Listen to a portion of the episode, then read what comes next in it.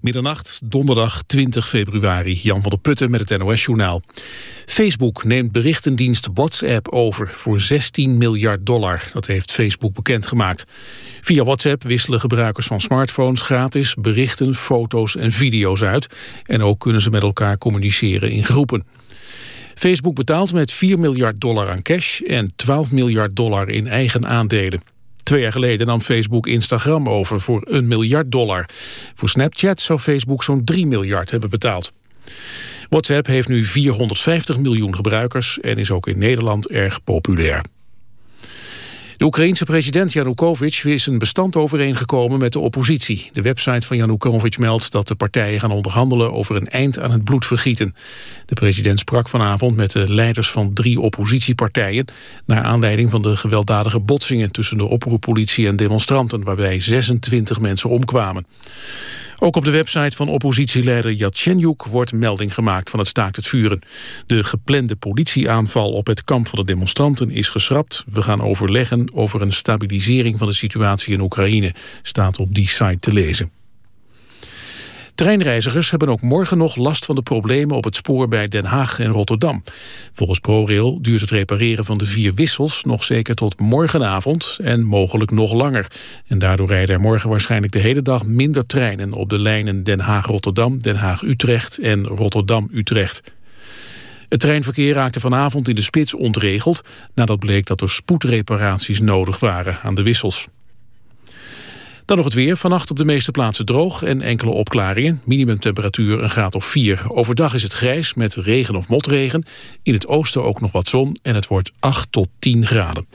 Dit was het NOS Journaal. Radio 1. VPRO. Nooit meer slapen.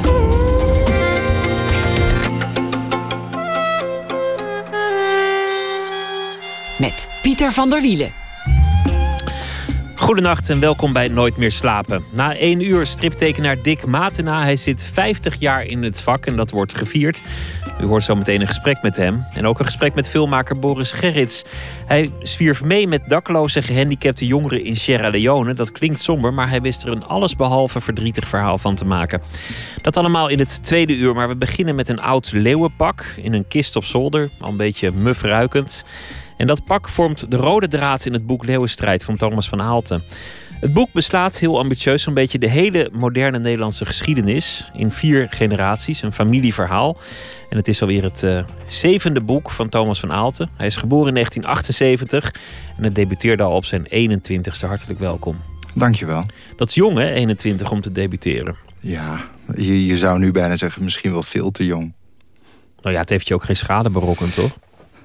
Nee, maar ehm, het, soms kan het wel uh, tot gevolg hebben dat het een beetje het uh, Jamai-effect uh, oplevert. Dus dat je misschien te vroeg piekt. Hè, toen, toen ik op mijn 21ste debuteerde. En dat je dan het gevolg van alle recensies die je dan krijgt, dan denk je dat dat normaal is. Maar als je op je 28ste ook nog een boek wil schrijven, of schrijft, en dan blijven die recensies ineens uit, dan, dan doet dat iets, iets met je. En nu ja, ik vind het veel relaxter om, uh, om nu schrijver te zijn dan op mijn 21ste.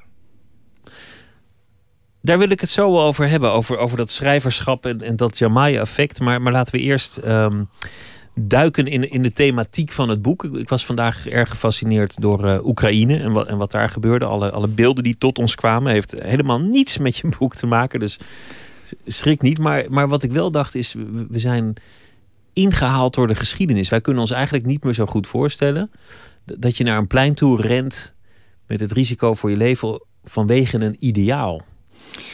Ja, dergelijk activisme is inderdaad in de, in de Nederlandse cultuur is dat misschien wel uh, is, is ons vreemd. Ik zat er inderdaad ook over na te denken hier uh, onderweg hier naartoe. Toen dacht ik van ja, Weet je, wat zou er gebeuren als, eh, ik noem maar wat, een, uh, nou ja, een miljoen is wel heel veel, maar een heleboel mensen komen weer op de been omdat ze het oneens zijn. Ja, ik denk toch dat er maar een kleine beweging nodig is in Nederland om datzelfde uh, te creëren. En weet je, nu zitten we heel erg in. Uh, we vinden het allemaal normaal zoals het nu gaat. Dus er is wat gemopper, misschien over de economie. En we zijn het over een heleboel dingen oneens. Maar toch is het nog redelijk steady. Maar ik denk, oeh, wat moet er gebeuren voordat er in Nederland een revolte uh, ontstaat. Maar daar zijn we toch allemaal veel te lapswansig voor geworden? Ik bedoel, je twittert een keer wat of je shirt wat op je Facebook, duimpje omhoog. Ja, maar, maar ja, ja, je huis ja, uit? klopt. Nee, daar ben ik helemaal met je eens. Maar dat komt omdat het nu nog allemaal één geconstrueerde uh, werkelijkheid is. Um, maar ja, weet je, pak de gewone man maar eens zijn, zijn Audi af. Of, uh, ik, ik overdrijf nu natuurlijk, maar ja, haal maar eens uh, gangbare dingen uit ons dagelijks leven. Of dat de supermarkt ineens niet bevoorraad zouden zijn. Nou is dit wel heel erg um, dystopisch. Maar ik denk dan dat de wanhoop net zo goed nabij is. Dat we, we zijn niet uh, de geschiedenis voorbij, zoals sommigen wel eens denken. Soms uh, hoop ik het wel. Was het, weet je, uh, ik geloof dat uh, J.G. Ballard, een, een, door mij uh, bewonderde schrijver overigens, die zei in de, in de jaren negentig van, nou, weet je, het, de toekomst zal um, heel erg saai worden. Alles wordt één groot suburbia. En daarbinnen ontstaan hele rare dingen. Zodat uh, mensen scholen in de fik gaan steken... omdat er loodhoudend materiaal in het schoolmateriaal zit of zo. En ik denk dat we uh, dat nu nog inderdaad Nederland... een soort, consensuspolitiek af en toe... Hè, net wat je zegt, er vindt dus een bedreigingje plaats... of uh, er gebeuren wat dingen via social media. Nu is het nog een suburbia, maar ja... God ja, misschien komt er wel een kantelpunt. Het boek. We gaan, we gaan niet het boek verhan, uh, behandelen in, in de zin van het verhaal. Mensen moeten het lezen. Het, het is namelijk een familiegeschiedenis. Uh, uh, vier generaties Nederland. Eigenlijk beschrijf je de geschiedenis van Nederland aan de hand van een familie. beschreven vanuit het perspectief van, van leden van die familie uit verschillende generaties en in hun tijd. De rode draad is een, een leeuwenpak. Een, een, een pak dat ja, op, op zolder ligt dat van opa is geweest en, en zo nu en dan als de gelegenheid zich aandient nog wordt, wordt aangetrokken. Hoe kwam je op het idee eigenlijk om, om een leeuwenpak te kiezen? Eerst wilde ik een gewone leeuw uh, gebruiken. Dus dat een, een, kind van zijn opa een leeuw krijgt... en dat de vader van het kind het daar natuurlijk niet zo mee eens is. Want uh, wie, wie krijgt dat nou cadeau? Maar dan dacht ik van ja, dan wordt het zo'n fantastisch surrealistisch element. Dan gaat de lezer al snel denken, ja, bestaat die leeuw nou echt of niet? En ik dacht met een leeuwenpak... dat kun je, nog, kun je ja. nog voorstelbaar maken. Toen heb ik... Um, uh, ik, ik, heb ik een beetje uh, research gedaan. En in de circusindustrie was het uh, gebruikelijk om een leeuwpak aan te trekken bij gebrek aan echte leeuwen. Nou waren dat echt, zeg maar, uh, nou ja, nu zou je dat een halfgaar ING-pak noemen. Niet van dat mensen dachten, oh, dat is een echt realistisch leeuwenpak. En dat is in mijn boek natuurlijk wel zo. Dat moet, dat is echt een, een, een hoofd van een hele realistische leeuw. Misschien wel ooit ja, en, en neergeschoten en nu fungerend als, als uniform. Een geloofwaardige uh, leeuw is het. Het boek gaat over generaties. Elke generatie zet zich af tegen de vorige. Uh, het zou het thema van het, van het boek kunnen zijn. Ja. Jij bent van 1978, ik ben van 1974. Ik denk dat we dan wel dezelfde generatie uh, mogen, ja. mogen heten te zijn. Jawel. Hoe, hoe zou je die generatie eigenlijk typeren, je eigen generatie? Nou, als je dan uh, stel, ik neem even de, dan de mensen die geboren zouden zijn tussen 1970 en 1985. 85 is misschien wat riskant, maar toch. We kunnen ons nog voorstellen. Uh, tenminste, ik, wel, ik ben in uh, redelijk ja, buiten de Randstad opgegroeid. Vrij geïsoleerd. Um, maar die, dat uitte zich ook bijvoorbeeld... we hadden maar twee televisiekanalen... en toen er een derde bij kwam, was dat vrij funky... Mijn vader had als een van de eerste een computer. Maar het was allemaal redelijk, um, ja, al zouden ze toen ook revolutionair noemen, uh, redelijk uh, uh, overzichtelijk. Nou, in, in 1990 ontstond er echt een soort wende. Niet alleen de val van de muur, maar ook de komst van commerciële televisie. Nou, en dat heeft zich natuurlijk helemaal uitgekristalliseerd tot de wereld waarin we nu leven. Dat is best wel science fiction. En ik ben me daar best wel van, van bewust. Weet je, we horen net ook weer dat WhatsApp eigendom wordt van, van Facebook. Dat is best wel uh, krankzinnig wat er gebeurt. Maar er is een uh, generatie die nu 14, 15 of, of, misschien zelfs iets ouder is... voor wie dat normaal is. Die uh, niet, meer weten. Nee, precies. Niet anders heeft meegemaakt. En elke generatie zal dat hebben. Alleen het verschil is, wij staan nog met één been, zeg maar. We kunnen meepraten met onze uh, vaders en moeders. Van inderdaad, hè, er waren nog uh, twee televisiezenders en af en toe een, een, een Duitser met sneeuwbeeld. Um, maar we snappen ook die jongste generatie. Dus we, ja, een soort, soort spagaat. Som, um, en dat kan soms wel eens tot nou ja, schizofrenie zou ik niet, niet uh, willen noemen, maar wel eens tot, tot vraagtekens leiden. En dat was het vertrekpunt om, om dit boek te gaan schrijven ook. Van, ja, dat... hey, ik, ik ben ineens lid van een generatie die een, een historische betekenis heeft ten opzichte van, van de, de kinderen na hem. Ja, eigenlijk wilde ik er een. Uh, wilde ik een soort essay van maken. En dan uh, op het gebied van verschillende onderwerpen. Dus onderwijs, uh, technologie. Wilde ik daar een groot non-fictieboek van maken. En ik was bezig met die research. En ik sprak met enkele experts. En uh, waaronder met socioloog Dick Pels. En ik kwam bij hem op bezoek. En hij zei tegen mij... Ja, maar weet je, dit staat natuurlijk niet op zichzelf. Het was niet zo dat ineens die muur dan maar viel. dat wist ik ook wel. Maar dat drong toen wel tot me door. Van ja, het kan niet alleen maar daarover gaan. Ik zal alle bewegingen die daarvoor zitten ook moeten benoemen. Toen dacht ik van ja, ga ik nou uh, ineens een soort Geert Mark 2.0 worden? Of moet ik er toch fictie van maken? Omdat ik dan dat verhaal beter kan uh, vertellen van de oorsprong van die beweging. En toen besloot ik dat, dat laatste. Je staat ook voor de klas op de, op de Hogeschool van Amsterdam. Jij geeft daar, daar les in media wetenschappen of mediawijsheden? Of, nou, ik eh, leer ze vooral. Eh, eh, ik zeg altijd, ik kan niet zo heel veel. Ik kan uh, stukken schrijven en, en lezen, dus, dus analyseren. En nou ja, ik kan dat jonge mensen ook uh, leren. Dus uh, dan moet je denken aan gewoon van nieuwsberichten, achtergrondartikelen, maar ook creatief schrijven. Maar het zijn echt de basics van tekstschrijven. Merk je dan al het verschil dat, jij nog de oude situatie, de overzichtelijke situatie hebt meegemaakt. En dat dit een generatie is die al volledig verslingerd is aan, aan internet, maar het ook nooit anders heeft meegemaakt? Uh, ja. Alleen ik denk wel dat als je ze kunt prikkelen, dat ze er ook wel um, um, meer de diepte in, in uh, willen gaan. Ik, ik zal je een voorbeeld geven. Ik, had, ik zeg altijd uh, bij eerstejaars, dan zeg ik van... nou, neem iets mee dat jou inspireert. En uh, dat mag een, in, deze, in deze week een tekst zijn. mag alles zijn. Hè, zo min mogelijk restricties. En dan zie je... nou, dan nemen ze bijvoorbeeld een stukje mee over de Olympische Spelen. Vraag dan van, goh, vind je, die, vind dan zo sterk of zo? Nee, het onderwerp. Ik zeg, oké.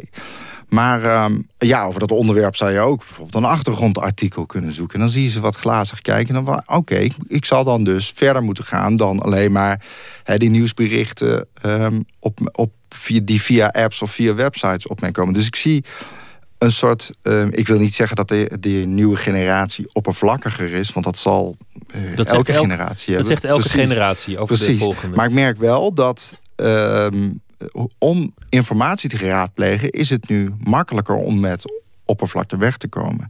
En het idee dat je voor kwaliteit zal moeten betalen. En dat hier komt uh, het dode bomen verhaal ja, dat, dat zit er gewoon nog niet heel erg in. Hoewel ik wel denk dat ja, op den duur zal het wel moeten. Want preek ik dan altijd, anders loop je op een gegeven moment rond in één grote advertorial. Wat, wat bijvoorbeeld een heel typerend verschil is, in, in 1978, jouw geboortejaar, was er een discussie in Nederland uh, over, over de porno. Mm Hoeveel mensen mogen er maximaal in een pornobioscoop? Er is een oh, debat over geweest en Van Acht die heeft dan een besluit genomen. Dat, dat was dan een getal. Zoveel mensen mogen maximaal in zo'n bioscoop naar, naar de porno kijken. Vind, vind ik heel geestig, alsof het moreel gezien iets uitmaakt of je iets met z'n tienen of met z'n twaalfen doet. Maar, maar dat terzijde.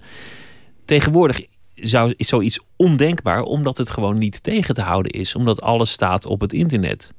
Het gaat mij niet om de porno, maar het gaat als een voorbeeld om aan te geven dat de situatie eigenlijk niet meer controleerbaar is.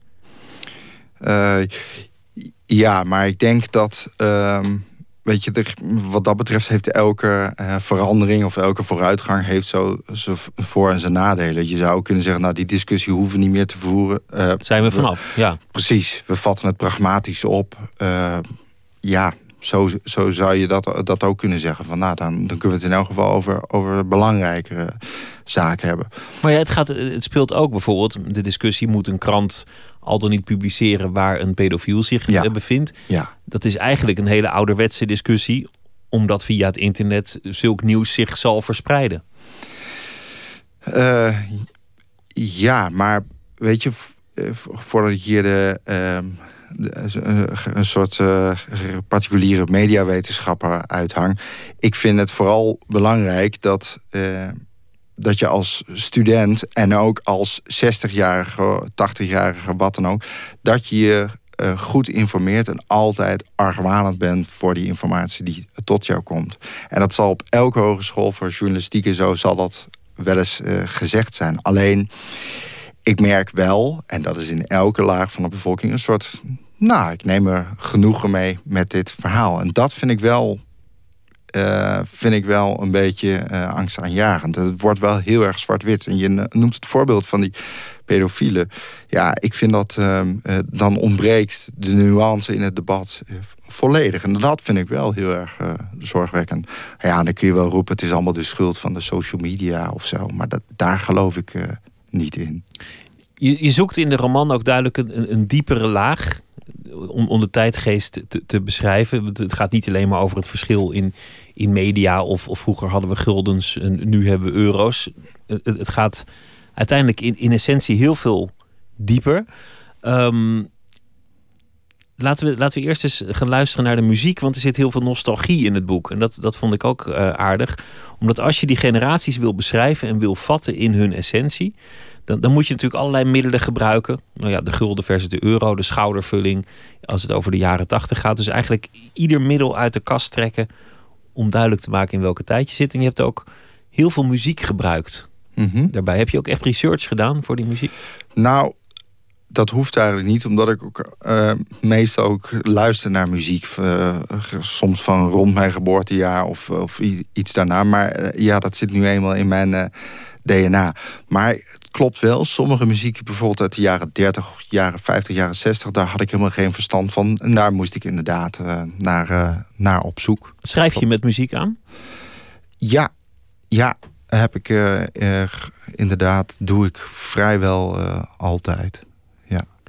Eén nummer dat, eh, dat voorkomt eh, als het gaat over 1990 is eh, Enjoy the Silence van Depeche Mode.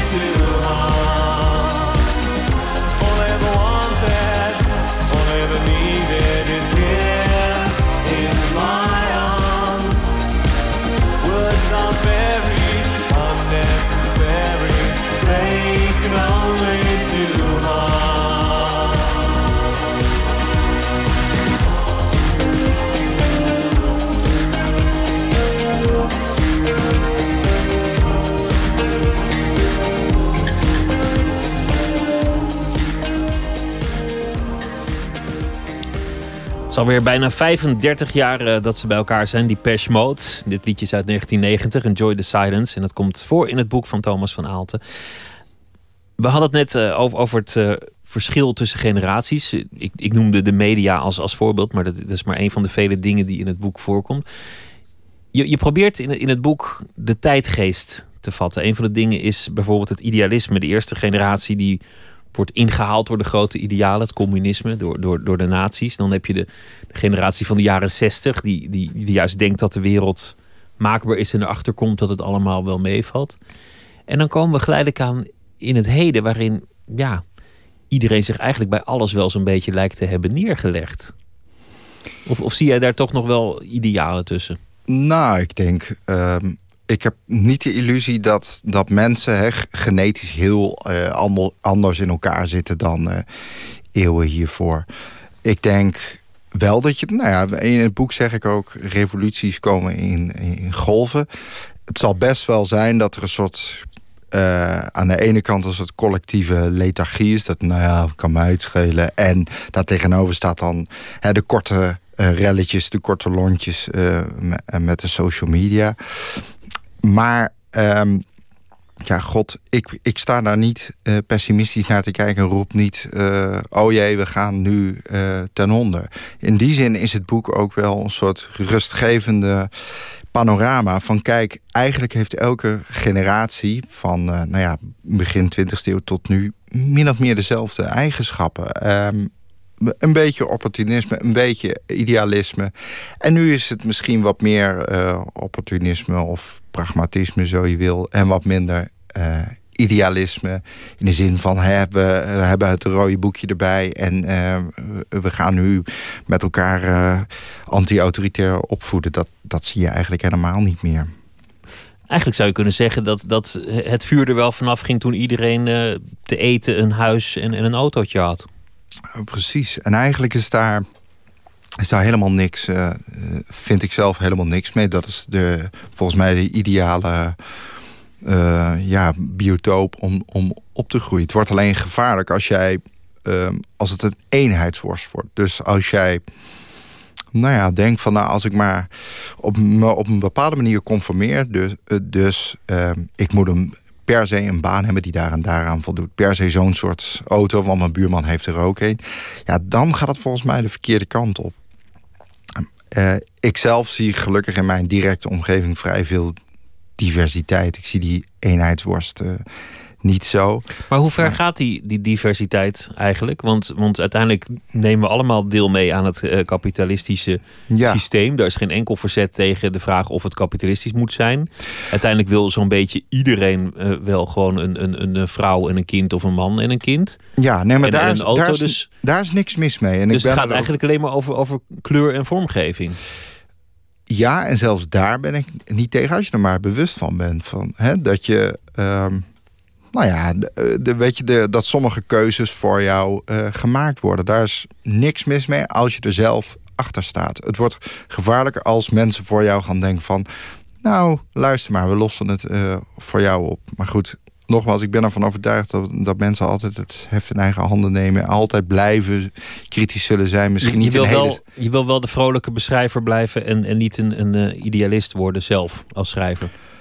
Nee, nee. Ik zag toevallig vanavond een, eh, iemand die retweette iets van Eddie Vedder, hè, die zanger van Pearl Jam.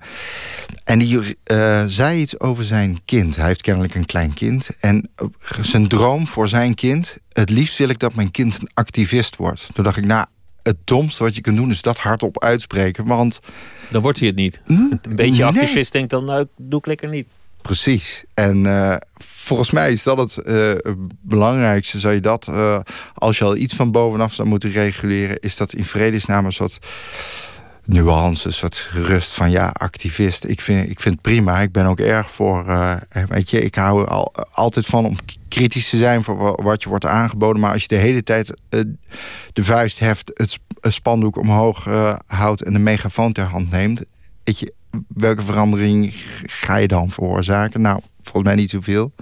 Dat is al vele malen heeft de geschiedenis dat bewezen. Maar ik denk wel dat het in kleine stapjes zou kunnen, kunnen zitten. Dus stel een jongste generatie zou, ehm, eh, weet ik veel, iets, iets willen veranderen om de, eh, tegen de plofkippen of, of dat soort dingen. Ik denk dat ze met kleine stapjes. je ziet nu al dat je een koe kunt crowdfunden. Nou, en dat vind ik hele gezonde ontwikkelingen. Dat is ook, is ook iets van deze tijd. Ja, dat zijn dingen die je nog wel kunt veranderen door veel te zeiken op Twitter. Eh, De plofkippen, ja toch? Ja, ja, ja. ja. daar, dat zou je nog wel iets veranderen. Maar dan blijf je nog steeds netjes binnen het systeem. Ik bedoel, is nog niet een revolutie. Dan, dan, dan heeft die kip, krijgt dan 10 centimeter meer. En dan twitter je nee 12. En dan, nou ja, uiteindelijk als iedereen 12, dan Nou, wordt, dan het er, wordt het er 11. Nou Ja, nee, maar goed, dat, dat is misschien een wat, wat cynische eh, benadering van eh, hoe je dingen kunt, kunt veranderen. Kijk, het, misschien moeten we Nou ja, ook- wat ik probeer te zeggen is dat eigenlijk de, de, de fundamentele discussies allemaal afgerond zijn. Ik bedoel, dierenwelzijn is heel erg belangrijk, begrijp me niet verkeerd.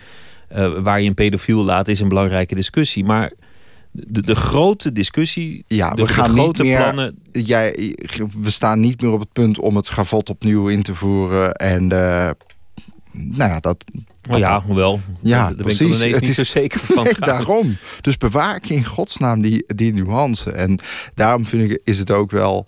Ja, het klinkt weer heel moralistisch, maar is mijn taak om die jonge mensen die dan zogenaamd een, een baan in de media ambiëren, en whatever that might be, om ze bewust te zijn van, nou ja, boodschap, hoe dingen in elkaar zitten. Eh, ja, dus ja, ik, ik heb nog steeds goede hoop dat, dat, eh, dat ik daar iets kan betekenen.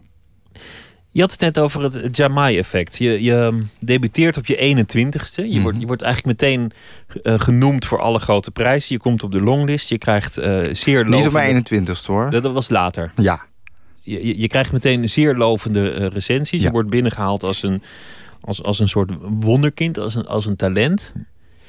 En, en later, ik bedoel, je, je, hebt, je hebt inmiddels zeven romans gepubliceerd. Dus elke twee jaar gewoon Ja. een boek eruit geknald. ja, En later gaat de vaart er eigenlijk uit. ja. Ik denk, ehm, nou ja, om het Jamai-effect maar even gewoon letterlijk eh, eh, als illustratie te gebruiken. Als je 21 bent en je schrijft een boek, dan is het indrukwekkend. En, maar als je op je 28ste, nou wat zal het geweest zijn, mijn derde of mijn vierde boek. eh, of misschien toen al, nee, dat zal mijn derde of mijn vierde boek zijn geweest. Als je dat dan doet, ja, weet je, een jongen van 28 die zijn derde boek eh, uitgeeft, als dat dan niet een eh hemeltergend fantastisch dikke, dikke pil is, ja, dan is het voor ons ook niet meer interessant. Voor ons is dan misschien de. Ja, ja, het is net zoiets als... Ik zag laatst een, een eh, meisje van vier die zong voor president Obama en zijn Mhm. vrouw. En die zong het volkslied van Amerika.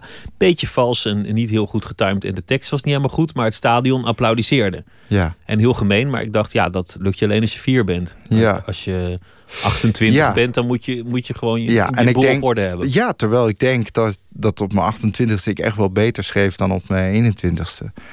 Maar, weet je, het, ik heb het allemaal nodig gehad om nu de schrijver te zijn die ik nu, eh, nu ben. Ik bedoel, het het is een vrij absurd idee eh, dat ik al bijna 15 jaar publicerend schrijver ben. Weet je, dat, ja, daar, daar was ik me toen op mijn 21ste echt niet van bewust van. Nou, ik ga nu eens even aan een oeuvre bouwen. Ik heb altijd al geroepen dat ik schrijver wilde worden. En nu zit ik wel eens vertwijfeld eh, achter mijn oor te van verhip. Ja, weet je, ik heb zeven boeken geschreven. Het- Ik heb best wel wat gedaan. Maar toch heb ik nog steeds het gevoel van... Ja, het moet allemaal nog, eh, het moet allemaal nog beginnen of zo. En wat als het niet allemaal begint? Is die gedachte door je hoofd eh, geschoten? Wat als het Tuurlijk. niet gebeurt? Tuurlijk, maar dat is zo prettig als je ook wat ouder bent. Ja, weet je, als dit boek het niet wordt en een volgend boek, ja, dan eh, andere mensen zouden, zouden zeggen, ja, weet je, die zouden je dan misschien op je schouder kloppen en zeggen, ja, het, het, begint nu wat pathetisch te worden. Maar ik denk alleen maar van, nou, ik heb met zoveel rust dit boek kunnen maken. Ik heb nu al mensen er een plezier mee gedaan. Mensen zeggen, nou, het was hartstikke leuk. En bovendien, ehm, ja, als iemand mij een pistool op de slaap zou houden en zou zeggen: Oké, weet je, of je kunt nooit meer schrijven, of je kan nooit meer, eh, weet ik veel, naar, naar het strand met je kinderen. Nou, dan weet ik wel wat ik zou kiezen. Ik ben in, da- in eh, dat opzicht gewoon wel een toegewijd schrijver.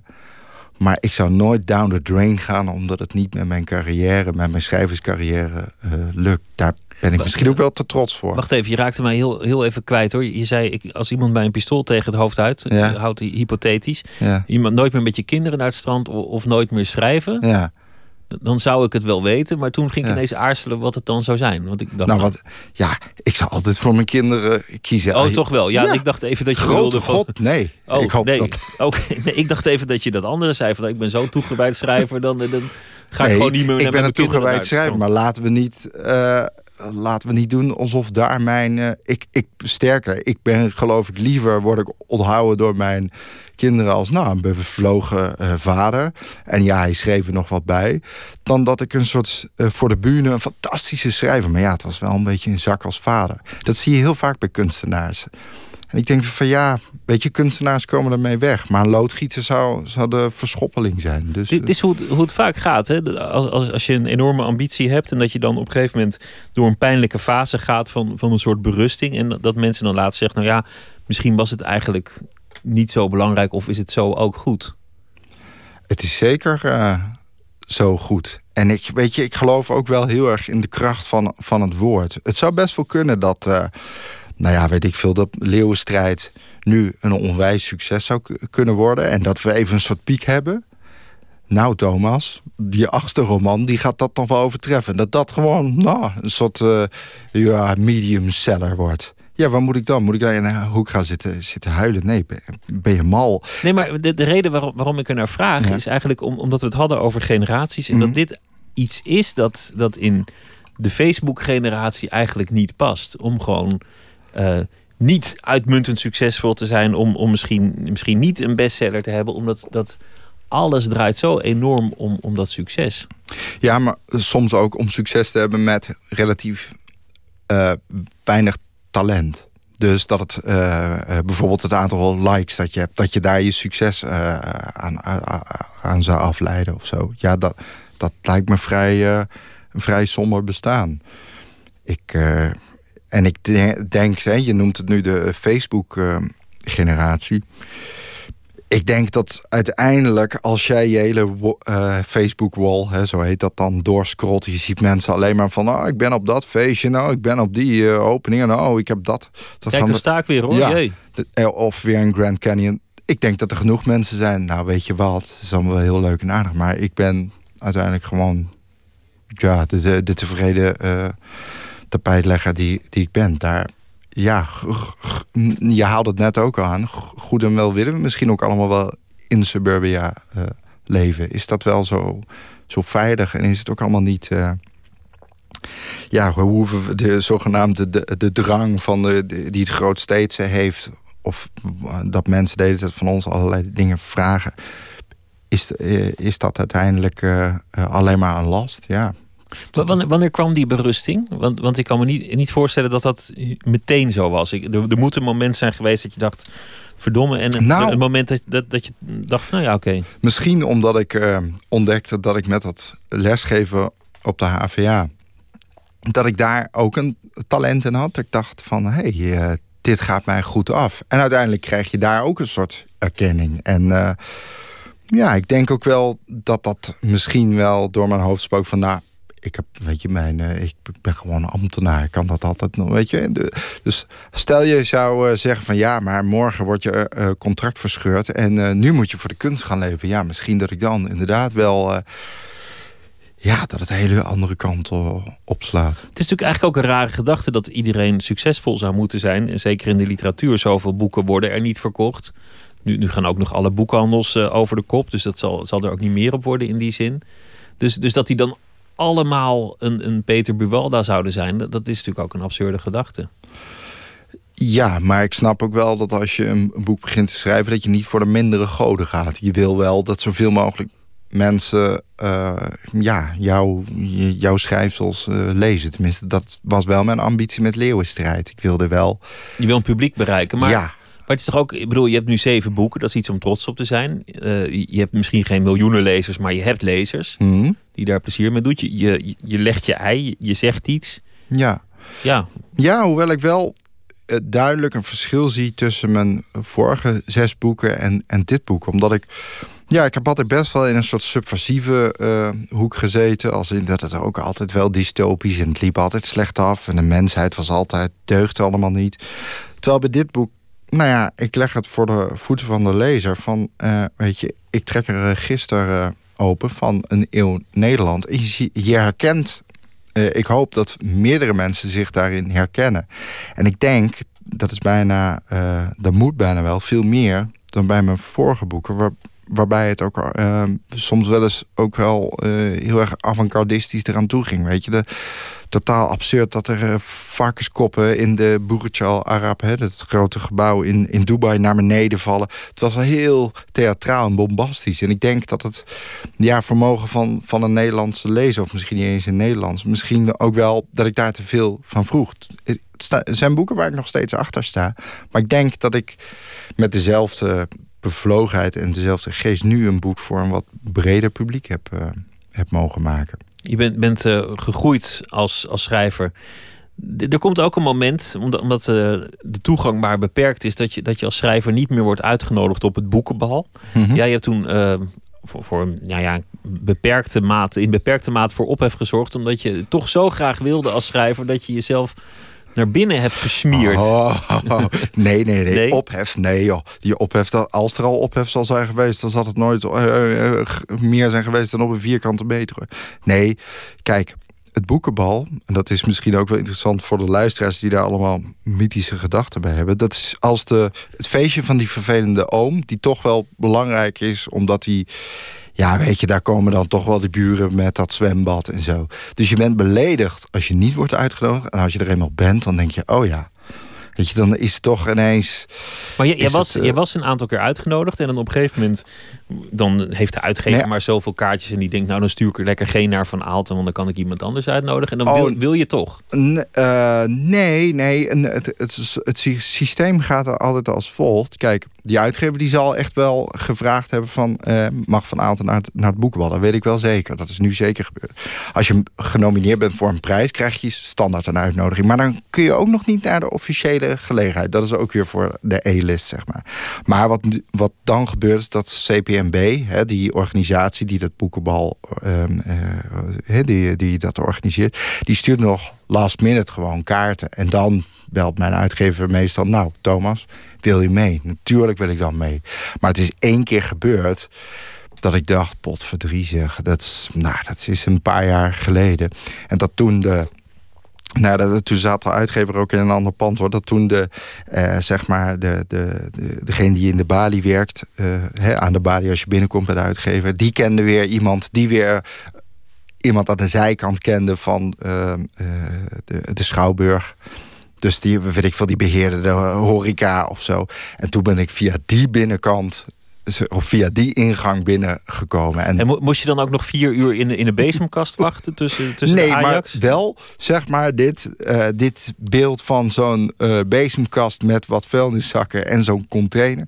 Toen dacht ik wel, hè, is dit Is het, is wil het ik dit, zo wil belangrijk? ik zo graag zeg maar wat, wat, wat is dit nu? Dat is ook een beetje sadomasochisme. En nu kan ik er alleen maar om gniffelen als dat heilige CPMB besluit. Ja, we hebben het eigenlijk, ik ben ook wel eens op het boekenbal geweest. Het was hartstikke gezellig hoor. Maar op een gegeven moment Ja. is iedereen dronken. En als, als mensen dronken zijn, maakt het ook geen, geen hol meer uit waar je staat. Want dan is iedereen gewoon dronken. Dat is overal hetzelfde. Precies. No, voor mij geen big issue.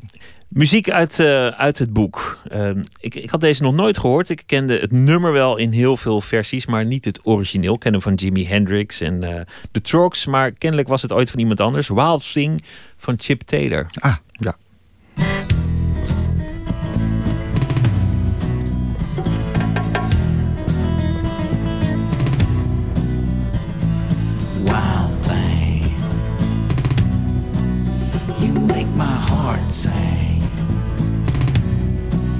You make everything groovy. Wild thing. Wild thing, I think I love. But I wanna know for sure. So come on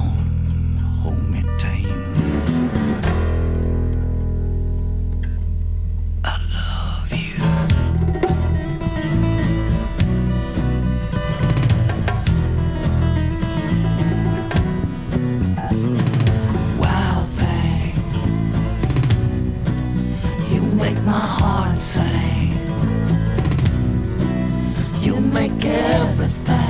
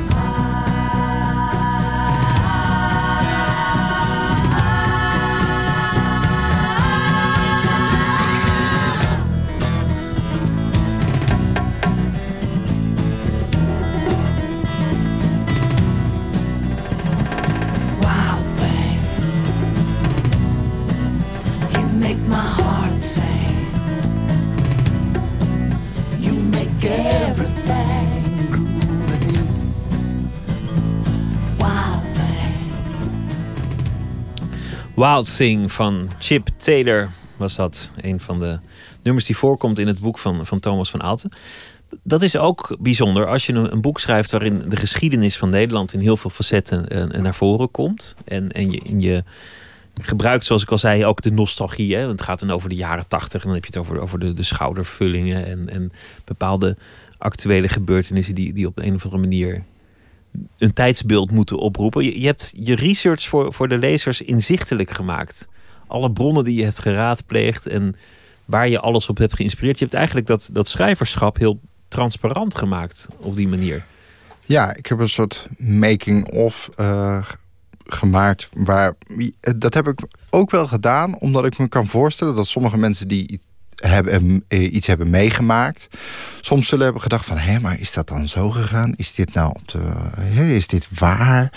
Daarom heb ik dat vooral gedaan. Om het uh, ook wel om duidelijk te zeggen van, nou, sommige dingen zijn ook helemaal niet waar. Dus dat je duidelijk ziet van, nou ja, waar heb ik een loopje genomen met de werkelijkheid. En soms bleek, en dan verzon ik iets en dan ontdekte ik later dat dingen ook best wel zo konden, daadwerkelijk gebeurd konden zijn.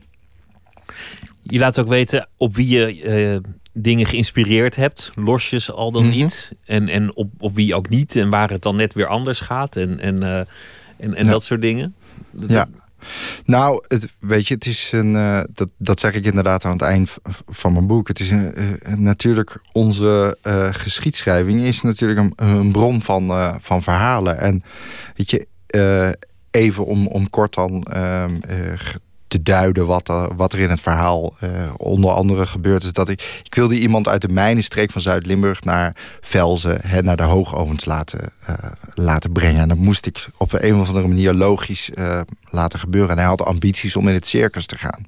En er is daadwerkelijk een, iemand geweest die, hij was bezitter van een stoomwals bij de Koninklijke Hoogovens. En hij runde een, een circus. Ja, weet je, dat is, als je dat dan uh, ontdekt, dan dat is dan wel een mooi cadeau. Dus je kunt in een van de uh, ijzergieter kun je daadwerkelijk daar laten functioneren dan bij die hoge ovens. En dan ook nog in een circus laten, laten werken in een leeuwenpak. Dus ik was eigenlijk op zoek naar een, een soort hele plausibele verklaring voor hè, waarom zou iemand dat doen. En dan bleek dat ook nog wel de, volgens de waar, uh, waarheid uh, te zijn. De tijdgeest is, is iets wat in, in al jouw boeken lijkt terug te keren. Het proberen te vangen van een, een, een tijdgeest. Dat is een vrij abstract iets, maar, maar, maar eigenlijk ja, de, de, vraag in wat voor tijd leven wij nu... en dan op een andere manier dan een statistisch handboek. Ja, ja. Je, je bent nu inmiddels een, een flink aantal jaar verder als, als schrijver. Je, je debuut was in 2000. Als je dat nu al terugleest, mm -hmm. hè, 14 jaar later iemand probeert de tijdgeest te beschrijven. Hoe kijk je daar dan naar? Soms doet het uh, mij een beetje denken aan alsof ik zelf uh, naar een soort kindertekeningen zit, zit te kijken. Van oeh, dat zou ik stilistisch niet meer zo aanpakken. Maar dat is gewoon puur vorm. Qua inhoud denk ik van, nou bijvoorbeeld vlak voor uh, 9-11 publiceerde ik een boek en dat heet uh, Tupelo. Dat kwam in mei 2001 uit. En daar broeit echt iets. Als ik dat nu lees, dan denk ik van... oh ja, dat was inderdaad... dat zou je dan de MTV-generatie uh, hebben genoemd. Daar was iets aan de hand. Er stond... Het dreigde allemaal. Nou kun je natuurlijk met terugwerkende kracht zeggen van... ja, uh, om, omdat er iets is gebeurd. Uh, hè, alsof je toen, hoe kon je dan weten dat er een dreiging in de lucht hing? Maar ik ben daar altijd heel erg mee, mee bezig geweest. Het heeft mij altijd veel meer geïnteresseerd. Hè, de, de, de decor van een moderne uh, maatschappij vind ik interessanter dan ja, over liefde of over ziekte of over, uh, ja, over gewoon de, de, het kleine leed te, te schrijven. Misschien komt dat ooit nog wel hoor. Maar, maar je schiet op een bewegend doel. Het is, het is zo moeilijk om als je midden in een tijd zit. Om, om dan precies raak die tijdgeest te, te pakken. Ja, maar dan moet je soms ook wel iets verder kijken. Dus ook um, bijvoorbeeld nadenken van, nou, wat zou er over, over drie jaar bijvoorbeeld mogelijk kunnen gebeuren. En wat ik ook wel echt heb gedaan bij het maken van, van Leeuwenstrijd... is dat ik soms dingen schreef en dat ik dacht... oké, maar hoe leest iemand van 14 dit? Hoe leest iemand van 80 dit? Dus ik was ook voortdurend aan het schakelen de, al die generaties keken over mijn schouder mee. En ook, ik heb het boek opgedragen aan, aan eh, mijn kinderen en aan, aan nog een heleboel andere kinderen, die ik schertsend de kinderen van de revolutie heb genoemd. Hoe lezen zij dit straks? Weet je, een jongen van 14 die in 2012 opgroeit, dat, dat klinkt nu eh, als eh, gisteren. Maar over 20 jaar is dat weer nou ja, je noemde zelfs net het woord nostalgie, hoewel ik daar een soort omroep Max gevoelens eh, bij krijg. Maar ja, dat, dat, zo heb ik wel naar, me, naar het maken van mijn boek gekeken. Ik zei aan het begin dat ik vandaag gefascineerd was en, en, de afgelopen dagen door wat er in Oekraïne gebeurde. Dat, dat is natuurlijk een revolutie die, die heel duidelijk zichtbaar is. Er mhm. is een leider, er is een menigte, er is een plein. Je weet waar je de camera moet richten. Je ziet het gebeuren. Maar heel veel revoluties Jij zei meteen, ja, uh, Facebook neemt WhatsApp over. Die zijn wat moeilijker. Die, die kan je eigenlijk niet duiden. Dan denk je achteraf, goh, dat was eigenlijk een revolutie. De komst van de commerciële televisie was net zo belangrijk, zei jij, in 89 als de val van de muur. Nou ja, over, over de mate van belang kan je twisten, maar het is een revolutie geweest die je eigenlijk pas achteraf kunt, kunt duiden. Ja, uh, klopt. En uh, maar je, je vraag is van, nou, zo'n in Kiev, dat is bijna een soort triviale revolutie. Want dat is, hè, daar horen alle fakkels en alle. Uh... Nou ja, die, die is voor journalisten nog wel makkelijk te vangen. Laat, oh, ik het zo zeggen. Maar al die andere revoluties die, die zijn of voor de historici, of voor de ja, borreltafel. Klopt, of voor de sociologen, ja, klopt. Of voor de schrijver. Ik denk, en ja, en dat is soms wel eens mijn uh, uh, frustratie, dat ik uh, niet soms kan overbrengen aan bijvoorbeeld jonge mensen van jongens, eh, wees je van bewust, zorg ervoor dat het jouw waarheid is. En dan heb ik het gewoon puur over media, over informatie. En voordat, eh, nou ja, weet je, mijn grootste nachtmerrie is dat John de Mol ooit de politiek ingaat. Dat lijkt mij doodeng. En ik zie het nog gebeuren ook. Dus dit is mijn, voorspelling voor de toekomst. Ja, dat, John de Mol de politiek in gaat. Nou, ja. ja. en dat hij dan op een gegeven moment, weet je, alles, alles beheerst. Dat wij eh, in één grote glossy leven. Dat we alleen nog maar volgens een soort modellen opereren. Ja, en, nou ja, en daarom, hè, dat noem ik dan eh, de dystopie, voorkom dat. Misschien blijkt John de Mol wel een ontzettend goede manager en rijden eindelijk de trein een keer op tijd. Zou kunnen, ja. Ja, toch? Geef de man een kans. Nog uh, één liedje uh, uit je boek, Children of the Revolution, heel uh, toepasselijk. Dank dat je te gast wilde zijn, Thomas van Aalten. Het boek heet Leeuwenstrijd en ligt vanaf heden in de winkel. Mijn groot plezier.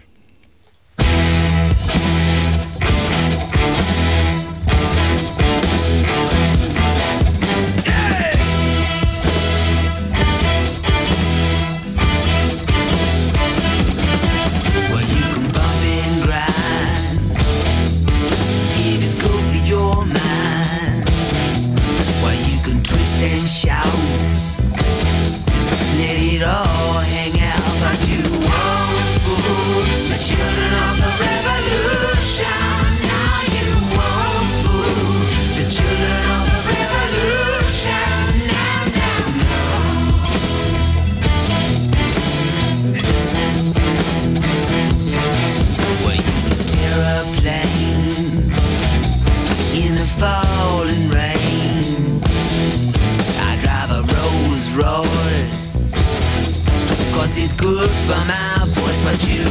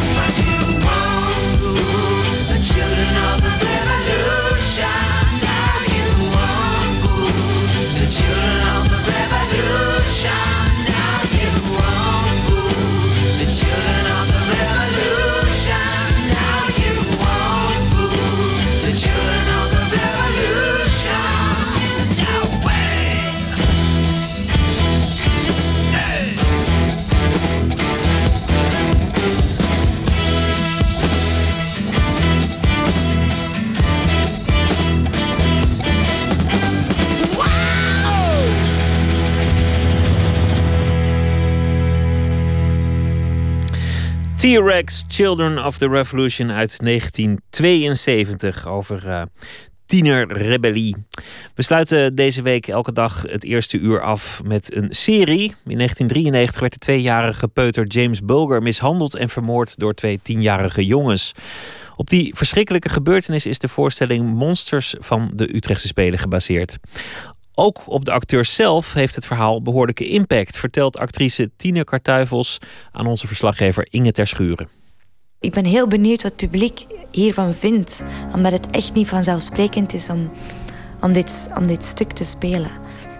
En toch ook wel, want ik, ben, ik sta daar zo hard achter dat dit verhaal verteld wordt. Dat, dat, zegt, ook, dat zegt zoveel meer ook dan, dan puur de anekdote. Uh, twee jongens van tien ontvoeren een, een peuter. Tine Kartuivels, de enige vrouw die meespeelt in het stuk Monsters. Kun je vertellen wat ongeveer jouw rol is in het verhaal? Ja, dus eigenlijk, ik zal even vertellen. Ik, um, ik werd gevraagd voor, voor dit stuk. En toen, uh, toen had ik de Engelse versie gelezen. En, uh, en toen waren er heel veel monologen van een moeder in, uh, in, in, die Engelse versie. En ik vond het, ik, ik dacht echt van wauw, het is zo mooi. En mag ik die tekst uitspreken? En dan, dan, dan kwamen we hier samen de eerste repetitie. En dan bleek dus dat niet iedereen um, een bepaalde rol had, maar dat het stuk ook echt een, een bepaalde handleiding heeft van de schrijver zelf. En, uh, en bleek dus dat, dat het helemaal niet nodig was als, als vrouw om een vrouwenrol of een moederrol te spelen.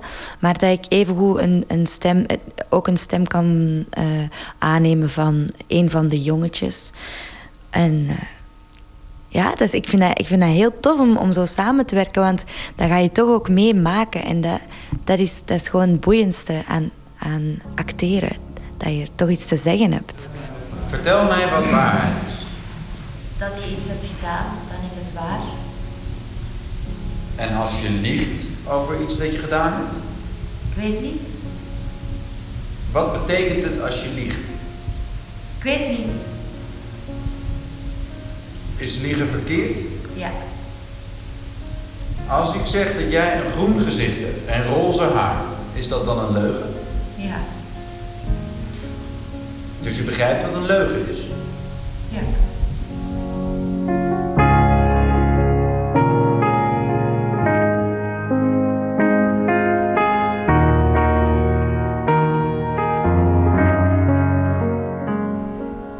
Kun je een scène noemen die jij erg uh, bijzonder of aangrijpend vindt om te spelen? Ja, uh, dat is eigenlijk. Um, we hebben net een doorloop gedaan en toen. Um, dan, dan krijg je zo dus heel het stuk mee. En helemaal aan het einde, dan hoor je um, de stem van, van de moeder van, van haar. van de moeder van, van James. En dat is eigenlijk het jongetje, dus het slachtoffer. En, en plots hoor je het verhaal uit een, uit een totaal ander uh, standpunt. En ik werd, ik werd plots zo um, overrompeld door allemaal gevoelens, omdat ik die woorden, ineens hoorde ik wat er in die monoloog stond. En ik, uh, ja, ik werd echt een beetje emotioneel, maar ik probeerde het heel hard tegen te houden. En dan achteraf, toch bij de nabespreking, dan moest ik echt, uh, dan brak ik een beetje, omdat ik. Ja, om, omdat je, geraakt als acteur ook helemaal mee in dat stuk. En dan ineens komt er zoiets ja, wat u raakt. En dan vraag ik me echt af, wat is nu, wat is nu het ergste wat u kan overkomen in uw leven? Um, is dat dat, dat, dat dat mijn kind doodgaat? Of is dat dat, dat mijn kind een, een moordenaar zou zijn? En ja, over die vragen had ik eigenlijk nog nog nooit echt in mijn gewoon dagelijks leven nagedacht. En nu uh, komt dat op mijn pad en houdt mij dat zo erg bezig. Dat, en, inderdaad, het is bijna... Um, het is echt bijna vies om na te denken... om, om, om over zo'n vraag na te denken, eigenlijk. Om, om die met elkaar af te wegen. Wat is er verschrikkelijk? En, en kunt je verdriet uh, meten? Of ja, zo van die vragen, van die grootste vragen komen op mij af door dit, door dit te spelen. Wat vind jij als acteur de grootste uitdaging in dit stuk? de grootste uitdaging eh, vind ik toch wel dat ik heel veel in dit stuk vanuit mezelf moet spelen. Ehm, alsof ik. Er, er zijn niet heel veel manieren om mezelf te verstoppen. Want dat, dat zie je, dat heb je meteen door als publiek dat dat niet echt is. Dus dat is wel een uitdaging, want ik, ik zet heel graag ook rollen groot aan. En, en dan nog vermeng ik het met mezelf, maar het is... ehm, ja, ik vind, dat, ik vind echt een uitdaging om, om dat naturelle vind ik echt een uitdaging.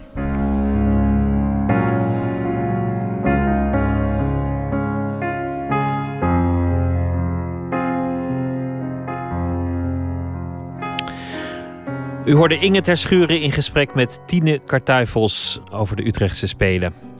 Straks zijn we terug met het tweede uur van Nooit meer slapen. Dan hoort u een eh, verhaal dat Gustav Peek voor eh, u en voor ons schrijft. Dat doet hij eh, deze week elke dag. En een gesprek met Dick Matena. Hij is een levend erfgoedhouder. Hij zit al 50 jaar in het vak als striptekenaar. En heeft ook een boek 100 pagina's dik met een overzicht van zijn werk. Dat allemaal straks in het tweede uur. U kunt ons eh, bereiken via Twitter, @vpro_nms Of via de mail nooitmeerslapen.vpro.nl. Graag tot zometeen.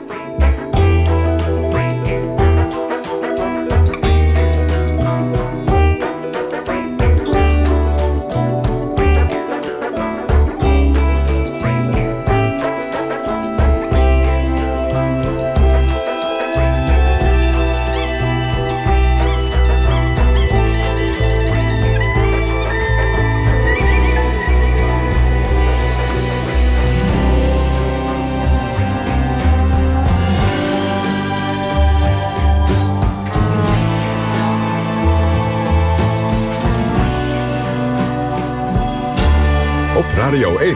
Het nieuws van alle kanten.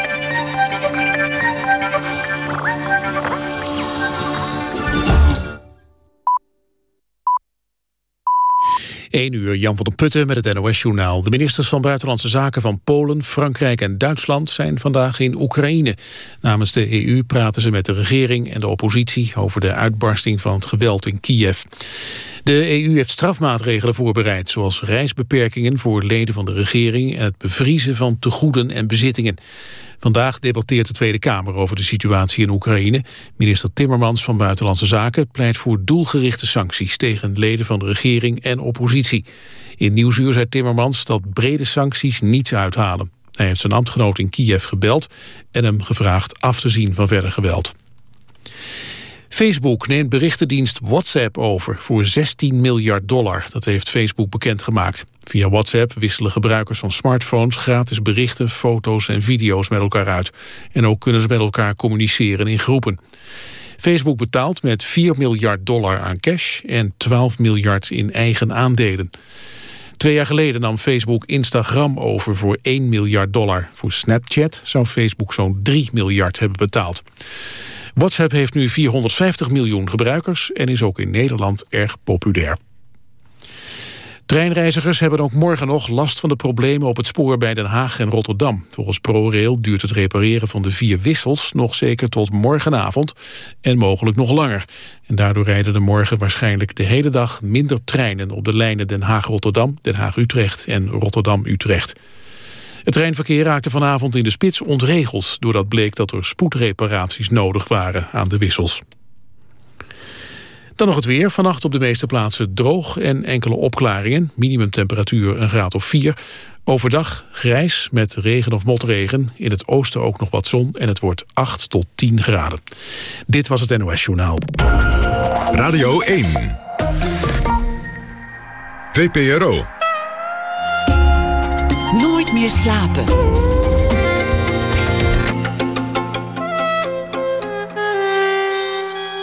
Met Pieter van der Wielen. Welkom terug bij Nooit meer slapen. Zometeen aandacht voor de documentaire Shadow Man over gehandicapte jongeren in Freetown in Sierra Leone. En eh, u hoort wat Jonas Staal door de nacht heen helpt als hij niet kan slapen. In het dagelijks leven houdt hij van provocerende kunst en ook van andere beeldende kunst. Maar wat spookt hij s'nachts eigenlijk uit? En Dick Matena zit 50 jaar in het vak als striptekenaar. Straks een gesprek met hem. Maar we beginnen met Gustav Peek. Want hij eh, mag elke dag voor ons een verhaal schrijven. Hij is zo aardig om dat voor ons te doen. Gebaseerd op wat er die dag zich heeft uh, voorgedaan. Onder andere in het nieuws. En hij is uh, schrijver van meerdere boeken. Zijn laatste boek heette Ik was Amerika. Goedenacht, uh, Gustav. Goedenacht, Pieter. Hi.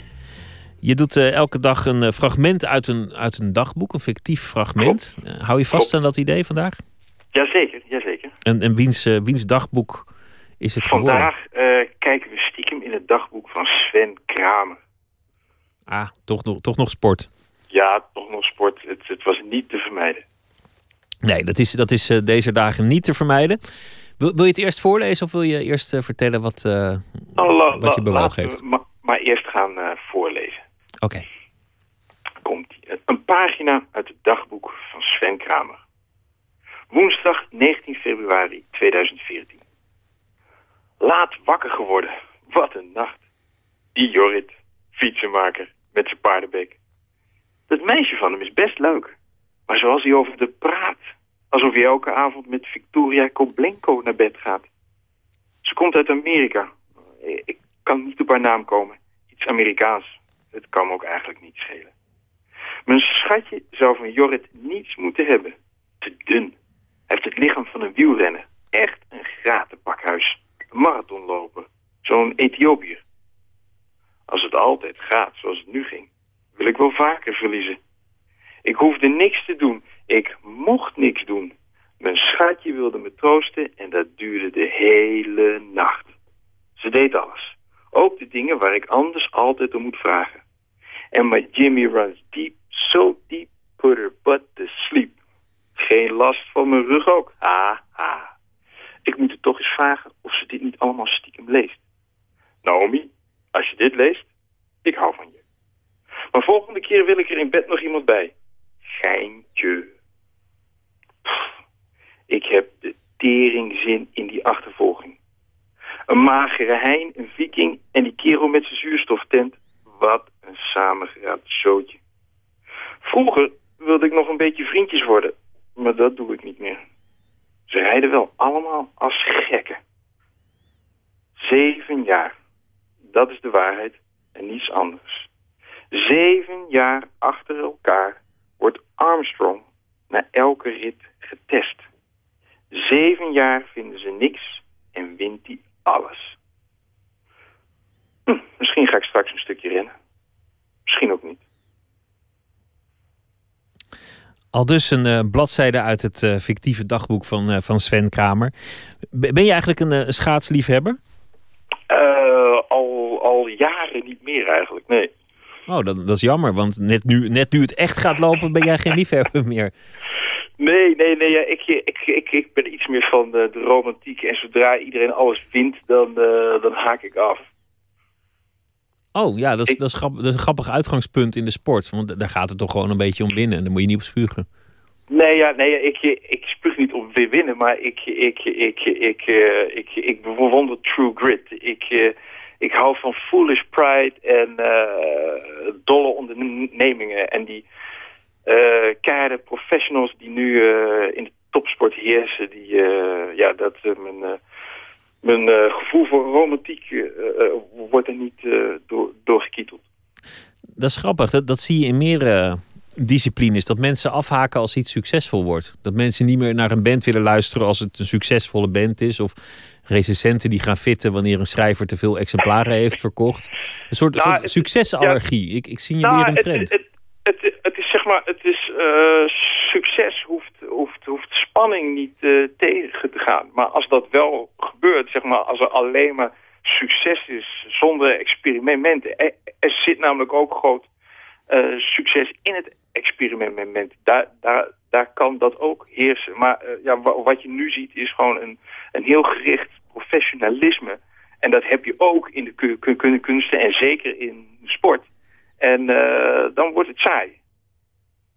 Het is uh, te voorspelbaar geworden wie er gaat winnen. Die, weer die Nederlanders. En dan denk je, nou ja, dan ja, gaan ze weer. Ja, ja, ja, ja. ja. Kijk, kijk, kijk nou, als ze rare dingen zouden doen. Ze zouden, ze zouden rare pap, pakken hebben. Ze zouden rare dingen zeggen. Zeg maar, ik, ik, ik zou Kramer al een stuk sympathieker vinden als hij, weet ik veel, een soort eh, Jezus-complex zou hebben. Of, of, of een hele vage vent met, met de grote ri- ri- ri- ri- ringen aan zijn vi- vinger of een rare uitstraling. Het, eh, het, het mag voor mij wat eh, vreemder. Volgens mij is de reden dat, dat iedereen eh, steeds meer na- naar sport kijkt. Hè? Dat sport een steeds grotere functie krijgt in de samenleving. En ook steeds meer kijkcijfers en, en meer aandacht. Is omdat mensen vermoeden dat het daar nog eerlijk is. Dat de winnaar daar tenminste nog gewoon de beste is. Terwijl in de economie is dat al lang niet meer zo. En in het dagelijks leven is dat ook niet zo. En dat is eigenlijk.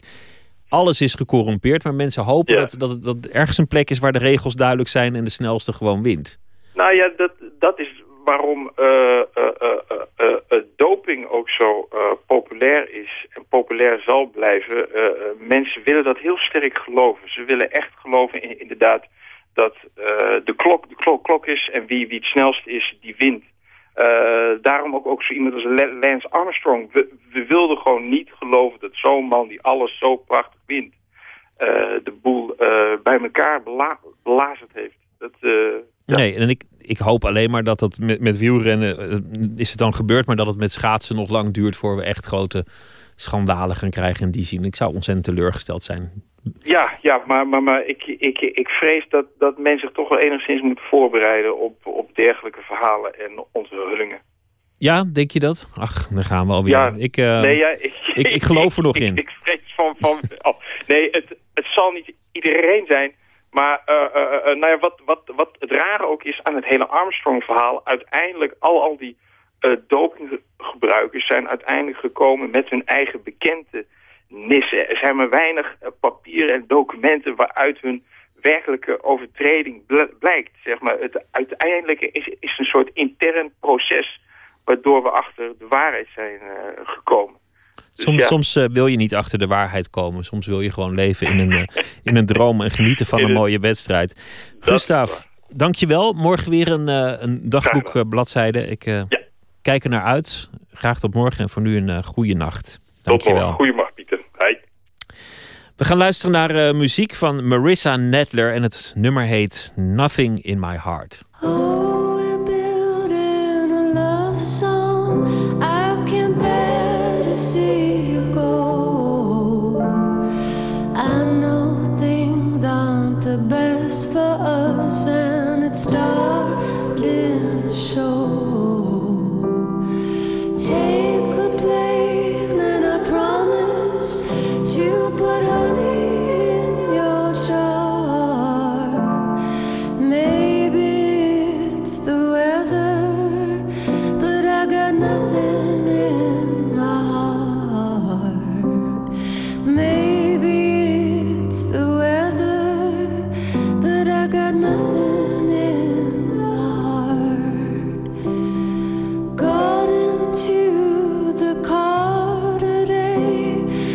did it.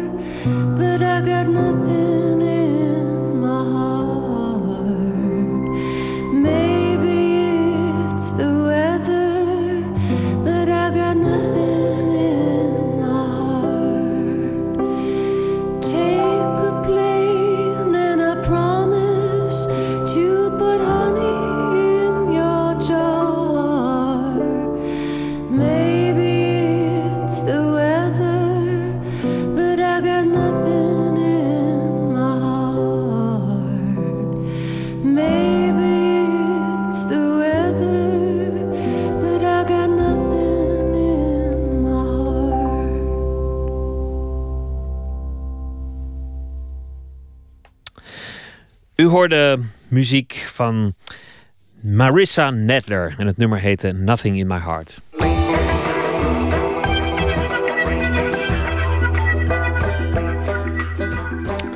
U luistert naar de VPRO op Radio 1, het programma Nooit meer slapen. Striptekenaar Dick Matena werd onlangs benoemd tot levend erfgoedhouder. En wat die bekroning precies inhoudt, is de striptekenaar zelf ook nog steeds niet helemaal duidelijk. Maar het heeft in ieder geval iets te maken met het feit dat hij de afgelopen 50 jaar ontelbaar veel strips heeft gemaakt. En daarmee dus een grote erfenis achterlaat. Mooie bijvangst is bovendien de publicatie van het boek 100 pagina's dik. Verslaggever Anton de Goede ging voor Nooit meer slapen op zoek naar welke tips de striptekenaar kan doorgeven aan de nieuwe generatie striptekenaars. God bones. Ezekiel cried. God bones. Ezekiel cried. God bones shall hear the word of the Lord. Ezekiel connected them. God bones. Ezekiel connected them. God bones. Ezekiel connected them. God bones now hear the word of the Lord. Oh, when your toe bone connected to your foot bone, your foot bone connected to your Dick Matena is volgens velen de meest productieve en veelzijdige striptekenaar van Nederland. Zo tekende hij onder andere Panda, Tom Poes, diverse Disney-karakters... en maakte hij verstrippingen van kinderboeken en literaire romans. Reden genoeg voor, zo schrijft de uitgever van het boek... 100 pagina's dik. Dat boek, dat is hier. En we zitten in de, ja, in de studio van Dick Matena. Dick, eh, geef eens een omschrijving van waar we hier zitten. Nou, een studio, studio, dat zou ik niet zeggen hoor. Het is, ik noem het altijd gewoon mijn werkkamer. Een studio, daar stel je toch wel iets meer van voor. Met, eh, nou, Maar de telefoon hier, de klanten die, eh, die rukken op. nou, dan neem ik hem even op. Geen melding. Hallo? Een verlegen fan, denk ik. We- eh, nou ja, vrij kleine kamer waar, een, eh, waar twee tafels staan. Eén waar ik aan werk en één waar ik, een, ja, waar, ik, waar ik de spullen naar opleg die ik nodig heb bij werk. Wat ik eventueel doe. CD-speler die ik zelden of nooit aanzet. Een matras voor als ik heel lang doorwerk en ik niemand lastig wil vallen, dat ik even daar neer kan vallen. Schuin aflopende plafond dat we onder een dak zitten. Eh, In de Amsterdamse eh, Westerparkbuurt. Amsterdamse Westerparkbuurt. Met, aan de, aan de, ja, met dus vele tekeningen. Ja. Eh, Erik de Noorman, Dingen die ik leuk bo- boven mijn werktafel. de maker Hans Kresse, die ooit jouw eh, jouw vriend was. En idool. En idool. Groot idool. Nog altijd. Dat vind ik nog altijd de beste tekenaar die ik ooit gekend en gezien heb. In mijn vak. En eh, nou, daar hangen een hoop dingen die ik leuk vind. Een hele muur vol. Vind ik altijd, eh, eh, ja, daar kijk ik naar. Zelfs een Rembrandt hangt erbij. Een mooie ets van Rembrandt. Dat levert altijd enige inspiratie op. Als je een beetje moe bent of zo, dan gaan mijn handen van tintelen. Er hangen een paar dingen van mij bij, maar meer van andere mensen. Die ik erg leuk vind. En links van mij, aan de andere kant, is, is het net alsof je zelf een uitgever bent van oude strips van Erik de Noorman. Wat, wat is het bijzonderste wat ertussen ligt? Een vijftiger jaar, dat noem ik mijn vijftiger jaren kastje. Nou, ik ben geen verzamelaar. Echt bijzondere dingen heb ik niet. Alles is voor mij bijzonder, omdat het met de jaren 50 verbonden is. En ik een kind van de jaren 50 ben en daar echt nog met één been in sta. En hoe ouder ik word, hoe meer ik daarnaar teruggetrokken word. Dat is misschien normaal hoor. Eh, dus ik heb dan een hoop dingen waarvan ik, eh, ja, die voor mij heel gevoelsmatig erg belangrijk zijn. Boeken. Erik de Noorman, kapitein Rob, eh, oude uh, Suske en Wiskus. Bij Suske en Wiske is het allemaal ooit begonnen. Ja. Weet ik Met. Suske en Wiske, ja. Met Suske en Wiske is voor veel mensen begonnen, hoor. Eh, Dat waren eigenlijk de eerste stripboeken. Ik, ik, ik kreeg ze uit België, omdat wij veel in België kwamen toen ik jong was. Maar ehm, toen ik een jaar of negen was, kwamen de Nederlandse... Ja, de, de bewerkingen de, uit de Vlaamse taal in het Nederlands al. En toen werden ze ook in Nederland erg populair. Kuifje is ook zo'n eh, zo'n zo'n beginstrip geweest. Die, die heb ik ook nog altijd. Het boek bevat een heel erg lang interview met jou en eh, het biedt een staalkaart, zeg je dan, van wat je allemaal gedaan hebt. En dat is ongelooflijk veel. Je bent een eh, jongen uit de 40 jaren. Je bent geboren in Den Haag. Je hebt eh, gewoond in België, in Spanje. Je hebt, je hebt enorm veel van de ene plek naar de andere getrokken en bent nu beland in Amsterdam. En er staat een beetje bizarre tekst, bijna aan het begin van het boek. En die luidt ongeveer van geboren in Den Haag en gestorven in Amsterdam. En er zijn wel meer referenties in het boek die, eh, die je als lezer een beetje doen denken... staat hij nou met één been in het graf, deze tekenaar? Nou, Want- ja, wel, ja, nee, maar zeg even wat er gebeurd is. Ik heb vlak voor eh 30 december 2011, eh, dus een half jaar, voor, een paar maanden voordat ik 70 zou worden, kreeg ik een hartinfarct en een hartstilstand. En ik viel gelukkig min of meer in de armen van mijn vrouw, die me kon, eh, als ik boven was blijven zitten achter mijn tekentafel, was ik waarschijnlijk dood geweest. Maar zij kon mij op de een of andere manier vrij snel reanimeren.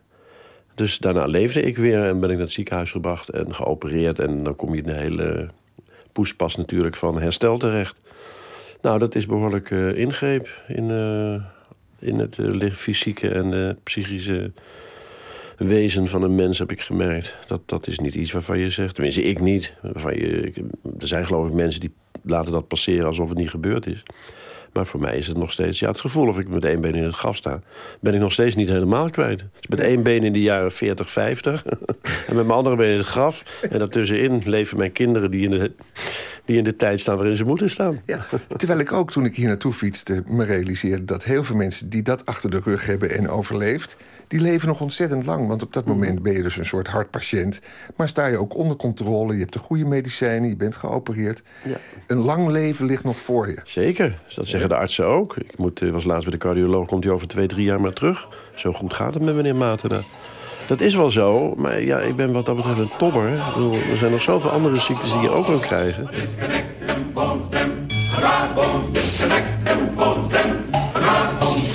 Een tobber, zeker. Maar een tobber met gevoel voor humor. Niet voor niets is Dick Matena groot liefhebber van Gerard Reven... wiens boek De Avonden hij beeldschoon verstripte. Matena maakte er zo'n tien jaar geleden de graphic novel in Nederland populair mee.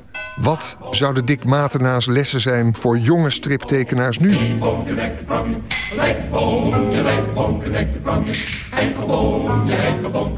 Poeh, dat is moeilijk hoor, want er is zoveel in de stripwereld ook veranderd. Hè? De strip waar ik, zo, waar ik begon, die bestaat niet meer. Dat is de, de, echte klassieke avonturen, eh, grappig, eh, noem maar op, wat voor strip.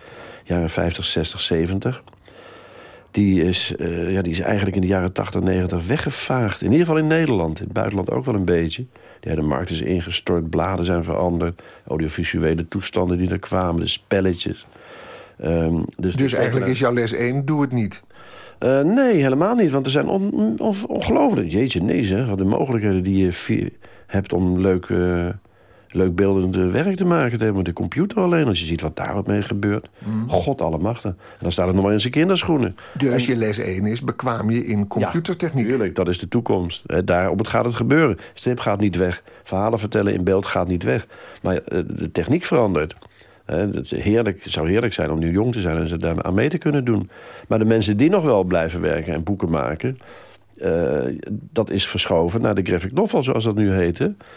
Ehm, dat, dus dat is eigenlijk eh, wat, wat ook romanschrijvers doen. Proberen ze althans. Ja, Het is- En ik, ik las iets raars in je boek, ergens een opmerking. Ik geloof dat die van iemand anders kwam hoor. Maar die zei van de graphic novel is over zijn, was een paar jaar geleden in Nederland ontzettend hip. Hm. Maar betekent dat dat het dan nu op zijn retour is? Nee toch? Nou, je moet voor dat soort dingen natuurlijk wel oppassen dat het geen hype is. Eh, Het, mijn mijn eh, bewerking van de avond heeft er veel aan gedaan ook. Het zat allemaal wel in de lucht en zo natuurlijk, in binnen- en buitenland. Want dat, dat gebeurde gewoon ook omdat de markt aan het veranderen was... en de mensen toch wel werk willen maken. Maar die, eh, die avonden, die heeft in Nederland echt de literaire uitgeverijen deuren opengezet. Daar kwam je eerst nauwelijks binnen als je, met, eh, als je met een strip iets wilde doen. Maar ze zagen dat dat mogelijkheden had. Dat je dus eh, toch mooie dingen kon maken. En waardevolle dingen zonder kinderachtig te zijn. En zonder dat het, dat het eh, van de straat was. Hè, dat had kwaliteit. Dus daar, daar is ingesprongen. En, en, en, En nu- het- en- en- en- ja, maar het, dan lijkt het even een hype te worden. Want iedereen wil het gaan doen. hè. en dat heeft zich helemaal ontwikkeld naar geen hype meer. Maar op over zijn hoogtepunt niet. Alleen er wordt te veel van verwacht. Hè, er wordt te, te veel gedacht oh, eh, het krijgt veel publiciteit dan. Eh, het, het, is... m- Mensen kunnen in Nederland het, het zoutende pap niet verdienen met strips en, en graphic novels. De oplagen zijn klein. Het publiek is gering. Hè? Maar ook dat, geldt, dat geldt ook voor het buitenland. Eén of twee per vijf jaar, die, die, ja, die hebben succes. Ja. Dus het is heel moeilijk. Tip 2 dus, eh, neem met weinig inkomen genoegen. Eh, ja, in eerste instantie wel. Ja. Eh, je, je, werkt voor, je, werkt meestal voor uitgevers. Kijk, ja, dat is moeilijk. Dat is ook weer zo'n zo'n financieel-technische zaak. In, in, de grote, in, de periode waarin ik de goede tijd meegemaakt heb... wat wij de goede tijd noemen... dan werkte je voor een, de VNU bijvoorbeeld. Die had bladen. Hè? Die hadden PEP, bijvoorbeeld stripblad. Daar werd je gevraagd een strip voor te maken. Als je dat deed, kon je schrijven en tekenen... of je werkte met een schrijver samen. Maar daar werd je voor het maken van die pagina werd je betaald. 300, 400, 500 gulden, dat waren zo de prijzen die tijd. Eh, daar kon je van leven. Als je twee pagina's, drie, vier, vijf, misschien wel zes pagina's eh, maakte. eh, dat, daar kon je een aardig inkomen uithalen. En, dat bestaat nu dus. nu. Dat, dus die methode die ze vroeger had, die bestaat niet meer. Dus, die- dus er moet heel anders gewerkt worden. Heel anders gedacht worden ook. Ja, dus ga er maar aan staan als jonge striptekenaar. Eh, als jongen gaat het nog wel. Als je het eh, meisje wat, wat ook werkt. eh, tegenwoordig, goddank, eh, zijn het allemaal twee verdieners. Uh, dus het is wat meer. Eh, maar echt ervan leven is moeilijk. Nederland is nooit zo strip-minded geweest ook. Zoals Jan Siebeling me ooit zei. Dick, wij zijn van het beeld. Hè, vooral eh, voor, hem uit zijn eh, Calvinistische, gereformeerde... ik weet niet hoe dat allemaal heet, achtergrond. Maar hij heeft gelijk. En, eh, alles onder de Moerdijk is van het beeld. Dus dat zie je al je naar België gaat. En Frankrijk en Spanje. Het zuiden is katholiek Ja. en is dus van het beeld. Ja. Het noorden, het Calvinisme, is van het woord. Is ook zo. Nou, dat is, eh, en dat is natuurlijk in de jaren 50 in Nederland, want dat was er heel uniek in. Je had in Amerika had je die idiote professor, professor Wortham die man. En die had een soort morele code, althans die is ervan gemaakt. Die had uitgevonden dat kinderen eh, misdadigers werden van het lezen van onder andere het lezen van strips. En dat is in Nederland is dat bloedserieus genomen door de toenmalige eh, regering zelfs. Van, en de kansel. Dus vanaf de kansel en bijna vanuit de regering werd men verboden strips te lezen. Althans, er werd zwaar, zwaar eh, eh, gesuggereerd... doe dat niet, ouders, want u maakt misdadigers van uw kinderen. En dat, dat, is, dat, dat hebben ze, dat is, heeft, is alleen in Nederland aangeslagen. In België, Frankrijk, niemand heeft ze daar ook maar iets van aan. Die hebben allemaal gezegd, ach, die gekke Amerikanen, laat ze zitten. Nederland niet. Ja, verklaring? Weet ik anders kregen ze misschien geen Marshallhulp meer. ik weet het echt niet. Verklaring, het was iets wat, ze, wat hun aansprak. Geef nog één les door. Jij hebt met Martin Toner gewerkt, die je van Martin Toner hebt geleerd... en waar mensen nu nog iets aan kunnen hebben. Eh, oh, van Martin Toon heb ik een hele hoop lessen gehad. Maar een van de meest indringende was, vond ik altijd van hem... en ook eh, van een groot kunstenaar een van de meest zakelijke... want hij was inderdaad een eh, vreemde kruising tussen zakenman en een kunstenaar. En niet alleen een kunstenaar, maar een genie. En mijn, eh, echt een, een van de weinige mensen die ik echt een genie wil noemen. Eh, dat was van Dick. Eh, je moet hij, als hij schreef, was hij heel fijnzinnig. Hè, dan was hij heel subtiel, prachtige stijl van schrijven. Als hij te- zijn tekenwerk, als je hem zelf zag tekenen... en zijn de strips die hij zelf maakte... waren van een ongelofelijke, directe slapstick. Heel grof zelfs. Eh, als ze iemand liet slaan, dan was het ook... alles was duidelijk wat er gebeurde. Ook honderdduizend sterren uit een hoofd... Eh, eh, als, je, als je een beetje subtielere tekenaar was, zoals ik... dan kreeg je continu van hem te horen... niks, dat moet je niet doen. Het publiek leest slecht, dat is dan de les. Het publiek kijkt slecht. Ze kijken echt, je moet het ze echt erin douwen. Ze moeten, je, je moet het zo grof mogelijk, dat zei hij dan net niet... maar je moet het zo grof, maar zo duidelijk mogelijk maken wat er gebeurt. En dat is niet voor de subtiele tekenaar. Dat was hij dus ook helemaal niet. Maar hij was, hij was een hele subtiele schrijver, een prachtige combinatie. Maar ook voor het schrijven zei hij altijd tegen me... je moet duidelijk, je moet zes keer, zeven keer aan ze vertellen... wat, ze, wat er aan de hand is. Want ze luisteren niet, Dick. Ze kijken niet en ze luisteren niet. Je moet het erin douwen, in schoppen, in stompen, in slaan. En dat is wat hem en veel andere geboren striptekenaars... tot goede verhalenvertellers maakt. Ik heb daar moeite mee. Ik ben, niet, ik ben, ben wel een verhalenverteller, maar niet zo'n goede ik. Want ik neem wat omwegen. De echte goede verhalenvertellers, pats, die vertellen zonder dat het, zonder dat het vervelend wordt... of zonder dat je te veel het idee krijgt... god, wat, wat, wat zijn dit voor boodschappen die, mij, die, die daar aan mij doorgegeven worden... vertellen ze toch boodschappen. Toner was een enorme boodschappenman... en satiricus, groot satiricus... met, met wel degelijk iets te vertellen van wat, wat er mis was en niet mis was. Maar toch, als het moest met de hankbijl... en dat heb ik altijd zo eigenaardig. Heb ik altijd met hem in conflict ook gelegen. Want ik kon dat ook niet. En dat vond hij dus verschrikkelijk. Dus als, hij, dus als ik wel eens voor hem tekende... die drie Poes verhalen en 24 Panda verhalen... nou, Panda liet hij hier meestal wel gaan. Kappie ook. Maar Tom Poes, dat was een kindje. Mm. Dus als je aan Tom Poes werkte, kreeg je ook weer nooit... Dat was een conflict. Altijd eindigde dat met conflicten. En dan ging hij alles wat jij dus heel subtiel geprobeerd had... ging hij dan vlakte die weg en dan ging hij er een hele grove, grove actie of animatie in zetten.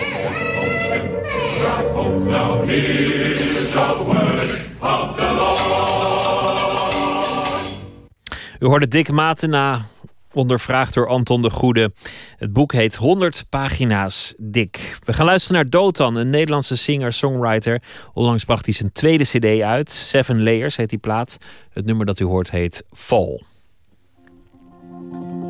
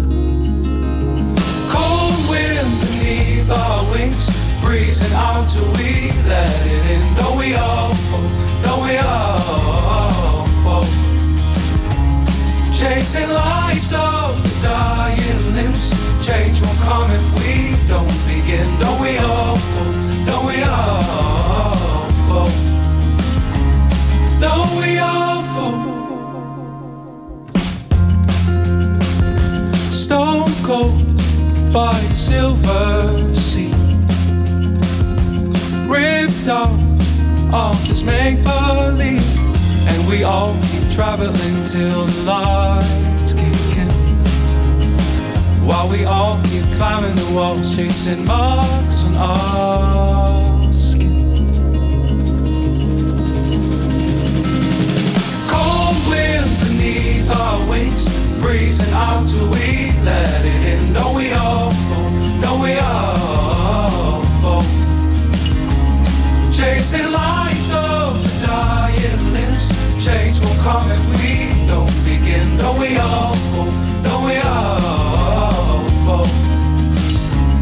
Don't we all fall?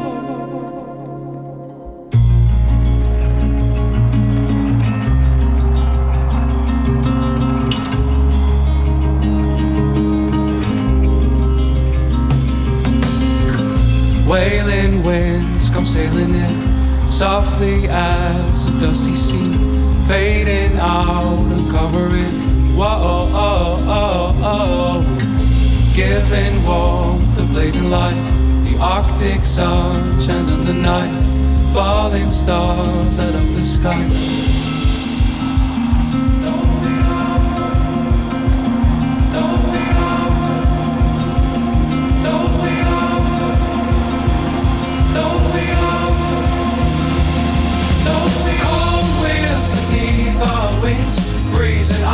We let it in. Don't we all?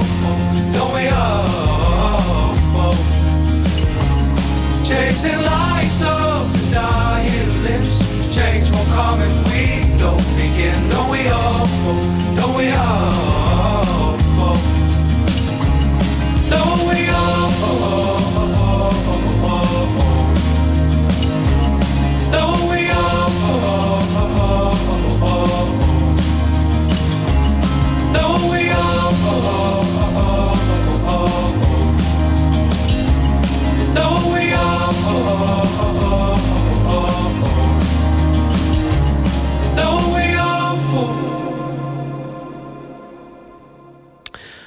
Val van eh, Dotan. En dat is de zoon van schilderes Patty Harpenau. Dotan Harpenau. En hij noemt zich als artiestennaam Dotan. Van zijn tweede nummer, van zijn tweede album kwam dit nummer Val. En hij gaat vanaf maart op tournee.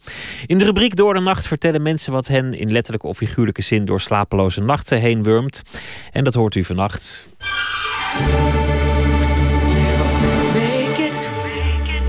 Through the night.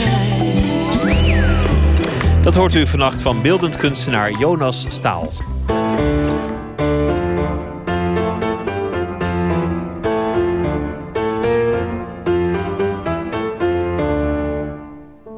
Ja, de eerste keer dat ik het stuk hoorde was tijdens de muziekdagen.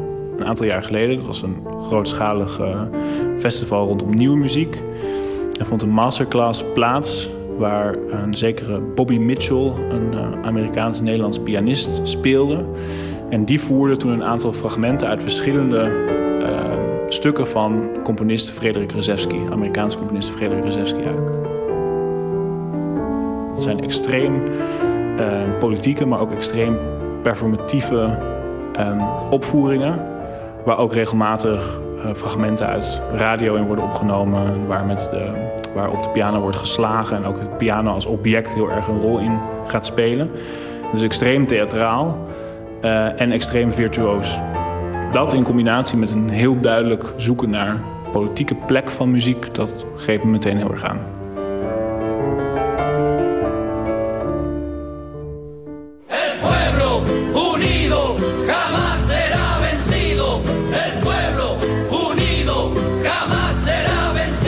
basismotief van het, eh, het stuk The People United Will Never Be Defeated uit 1975 was een, eh, een populair eh, protestlied die eh, oorspronkelijk getiteld is El Pueblo Unido Jamás Será Vencido. Dat is ook een zeer bekend als, als protestleus. The People United Will Never Be Defeated.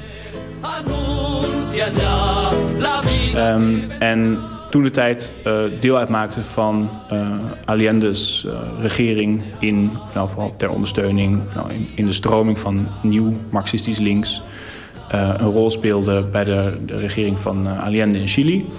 En toen hij door een militaire coup van Pinochet werd, uit de macht werd gezet, zelfmoord heeft gepleegd, ehm, heeft Rzewski het stuk geherinterpreteerd in 36 variaties. 36 variaties van The People United Will Never Be Defeated. Elk in relatie tot een specifieke muziekstroming.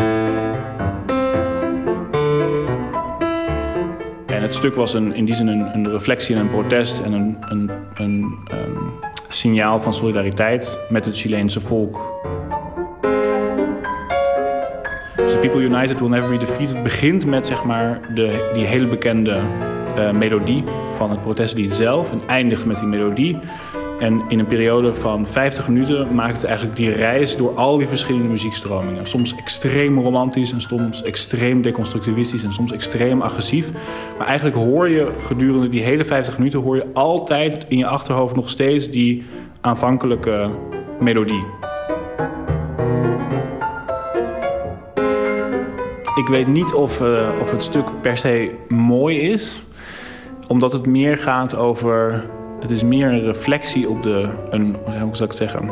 Het is niet zozeer mooie muziek, het is meer een reis door de geschiedenis van de muziek in relatie tot politiek. En voor mij is het zo dat een stuk wat mij zomaar zou raken of wat mij emotioneel eh, ontroert, daar ben ik meteen wantrouwig, ben ik meteen wantrouwig naar. Ik denk dat Rzewski's muziek op een bepaalde manier wel een, eh, een soort een van de eerste of een, eh, een, mo- een model is wat ik leerde kennen, wat me wel extreem, ehm, wat ik wel als, als een soort voorbeeld, eh, als een voorbeeld zie. Het idee dat een, dat een kunstwerk in één zin uit te leggen is, dus in die zin conceptueel is, zoals ehm, de, de muziek van de melodie van The People United Will Never Be Defeated onmiddellijk ja, zeg dat, aanwezig is, te begrijpen is, invoelbaar is. Maar dat is niet het einde ervan. Het is niet omdat je het begrijpt, kun je verder. Omdat je het begrijpt, wil je juist dieper ergens op ingaan. Dus voor mij zeg maar de, de eenvoud van een concept eh, gaat niet om om een eenvoudige kunst te maken. De eenvoud van een concept is een manier om mensen uit te dagen een volgende stap te maken. Een wens om een volgende stap te maken. Ik begrijp het, dus ik wil er meer van weten. In plaats van ik begrijp het, dus nu kan ik verder met mijn leven.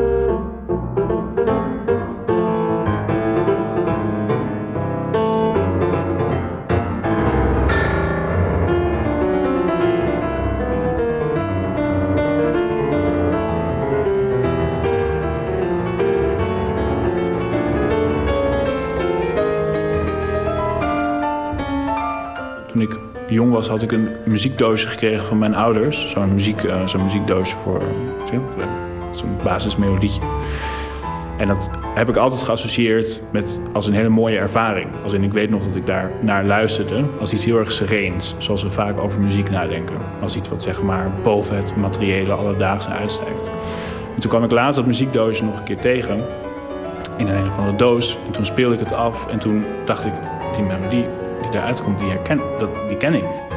Maar dat bleek de internationale te zijn. Ik had natuurlijk vrij links-progressieve ouders. Zo blijkt in elk geval uit dit muziekdoosje. Dat, dat is het ultieme bewijs ervan. En dat vond ik eigenlijk een hele mooie ervaring. Omdat je in de eerste instantie was ik natuurlijk helemaal niet bewust van die politieke implicaties. Zeg maar, je moet een geschiedenis doormaken om te begrijpen waarom, waarom, wat de plek is van die muziek in, de, in een grotere sociale geschiedenis. En wat Rezewski doet is eigenlijk dat, maar dan in 50 minuten. Eh, terwijl het voor mij natuurlijk een, een goede eh, 25 jaar kostte voordat ik de link tussen de muziek en eh, tussen het muziekdoosje en de politieke achtergrond van die muziek kon, eh, kon omvatten.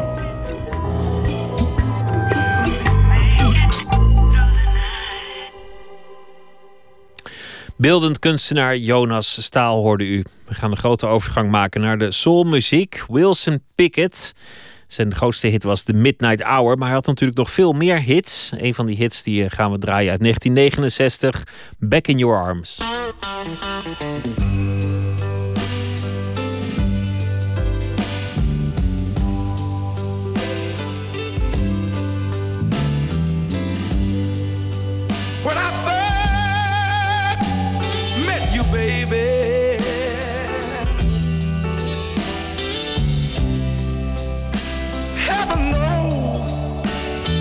Out in the cold with my suitcase in my hand. And no place to go. But here's what you done. You took me in. You wasn't. You pawned your best clothes so we could have food on the table.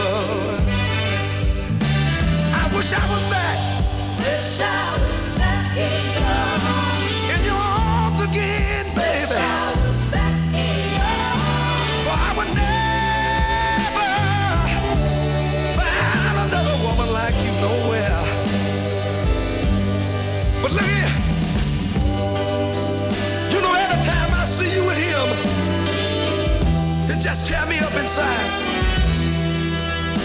Knowing that he got everything, everything I once had, it just make me want to break down and cry.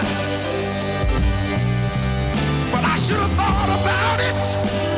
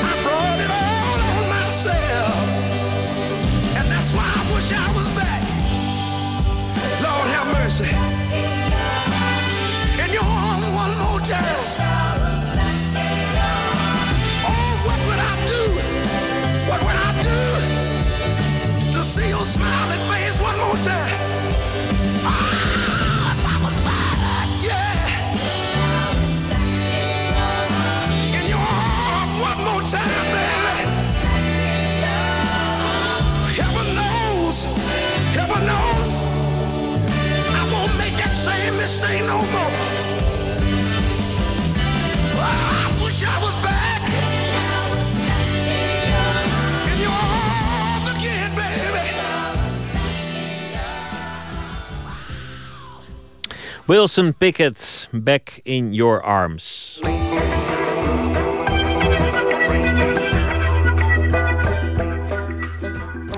U luistert naar de VPRO op Radio 1, het programma Nooit meer slapen. Ze lopen op krukken, of ze zijn blind of ze hebben een andere handicap. De groep dakloze vrienden die zichzelf de Freetown Street Boys noemen. S'nachts proberen ze te overleven in de straten van de hoofdstad van Sierra Leone. Documentairemaker Boris Gerrits volgt ze in Shadow Man. Een documentaire die niet focust op de gebreken, maar juist op de dromen en de aspiraties van de jongeren. Floortje Smit sprak met de maker van die documentaire, Boris Gerrits.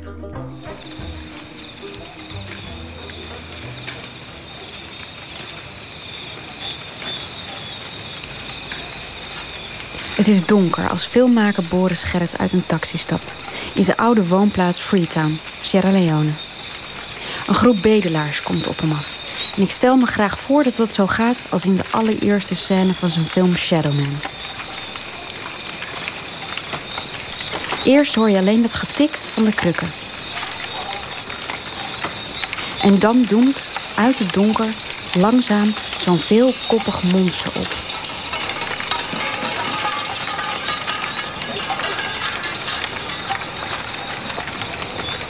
Een groep die een moment vooral angstaanjagend is.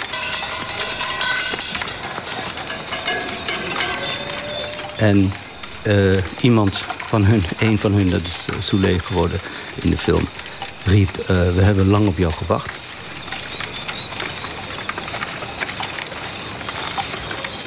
En het was heel merkwaardig om dat te horen, omdat ja, er klikte meteen iets. En toen zei ik: Nou, ik, ben, ik kan jullie niks geven, omdat ze waren pe- bedelaars. En, eh, maar ik ben filmmaker en we gaan een film maken. Dus er was eigenlijk helemaal niets. Behalve alleen een soort een duw van ergens vandaan om deze film te maken... die eigenlijk alleen maar met de chemie te maken had van dat moment.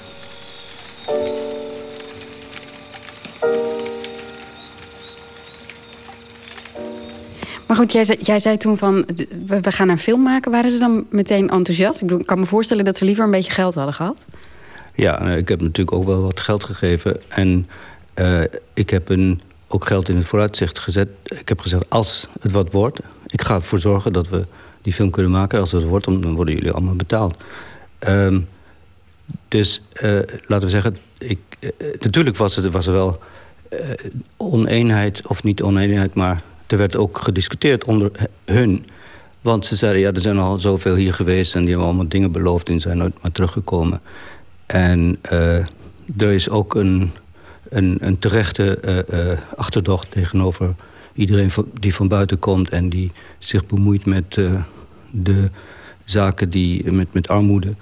En daar wordt ook heel veel... ehm, ja, het is eigenlijk een soort industrie. Er zijn mensen die komen, maken foto's, verdwijnen... en verdienen geld daaraan en zo. En, eh, of eh, er zijn fake NGO's die ze worden opgericht met de beelden die geschoten worden. Dat, dat hebben zij ook allemaal meegemaakt. Dus er was wel een discussie onder hun van gaat dit goed? En voor mij was het eigenlijk in die zin alleen maar een, een zakelijke onderhandeling. En die, ik heb gezegd, ik ga proberen. En dan ben ik dus meerdere malen teruggekomen. En elke keer dat ik terugkwam, werd hun vertrouwen groter. Omdat ze zeiden, ja, deze man komt terug.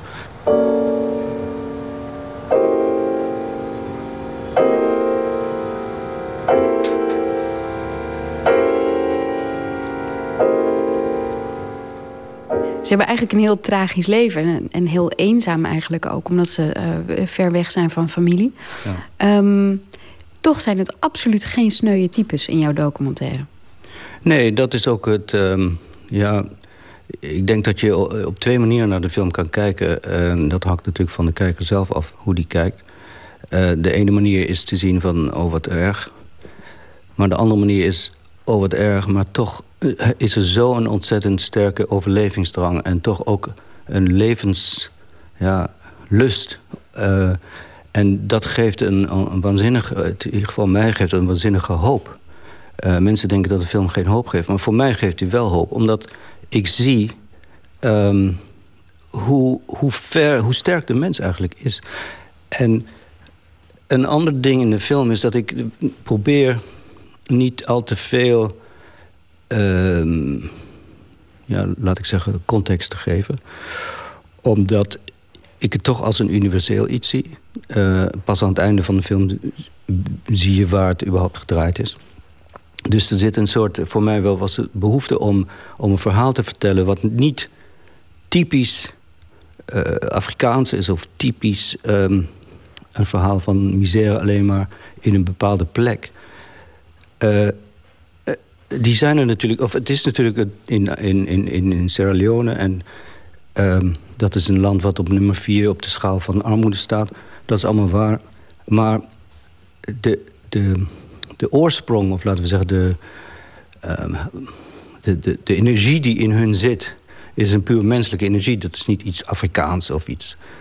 eh, weet je, dat is, dat, je zou zo'n verhaal ook ergens anders kunnen vertellen. Ehm, het, is, het laat alleen zien dat de mens onder bepaalde omstandigheden op een bepaalde manier zich gedraagt. En, en ik, eh, één ding wat ik nog wilde zeggen, bijvoorbeeld.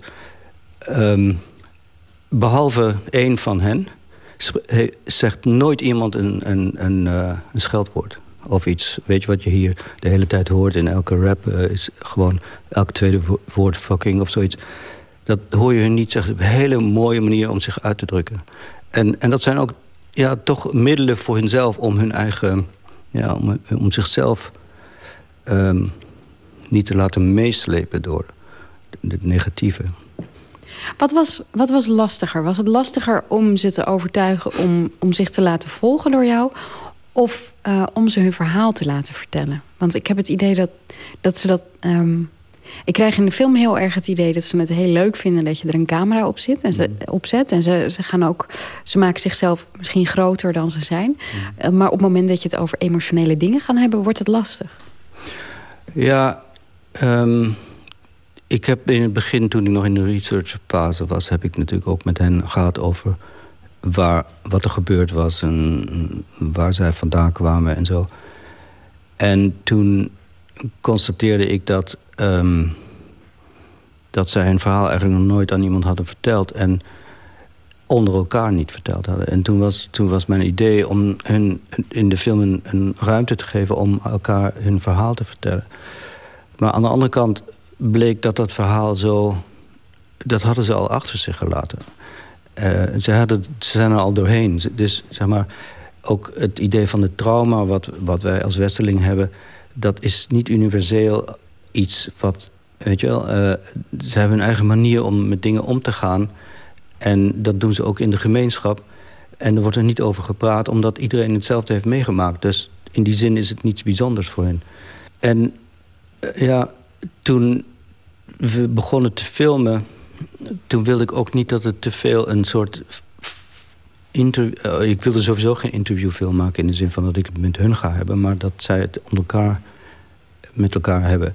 En daar kwamen hun eigen... zeg maar, de verhalen waren niet zozeer wat er met hun gebeurd was... maar meer het verhaal van nu. Het nu was heel belangrijk. Wat, wat, wat er nu... belang- eh, ja, dingen die eh, heel direct te maken hadden met hun overleving, overleven. En dus er is ook een... De enige die emotioneel is... ehm, is Soule in het verhaal wat hij vertelt. En dat is ook, eh, daar vertelt hij van zijn eigen eh, verleden. Dat zijn vader hem... eh, ehm, hoe noem je dat? Ehm, zijn vader die niks met hem wilde te maken hebben.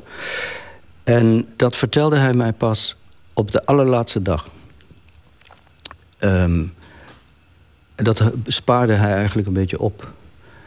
En ehm, dus het, het, is wel zo dat er, dat er diepe verhalen liggen... en dit, dat, ze, dat, ze, dat ze niet weten hoe ze die kwijt kunnen aan elkaar. En, ehm, maar ik heb me... Op een gegeven moment heb ik het losgelaten om daar te diep in te gaan.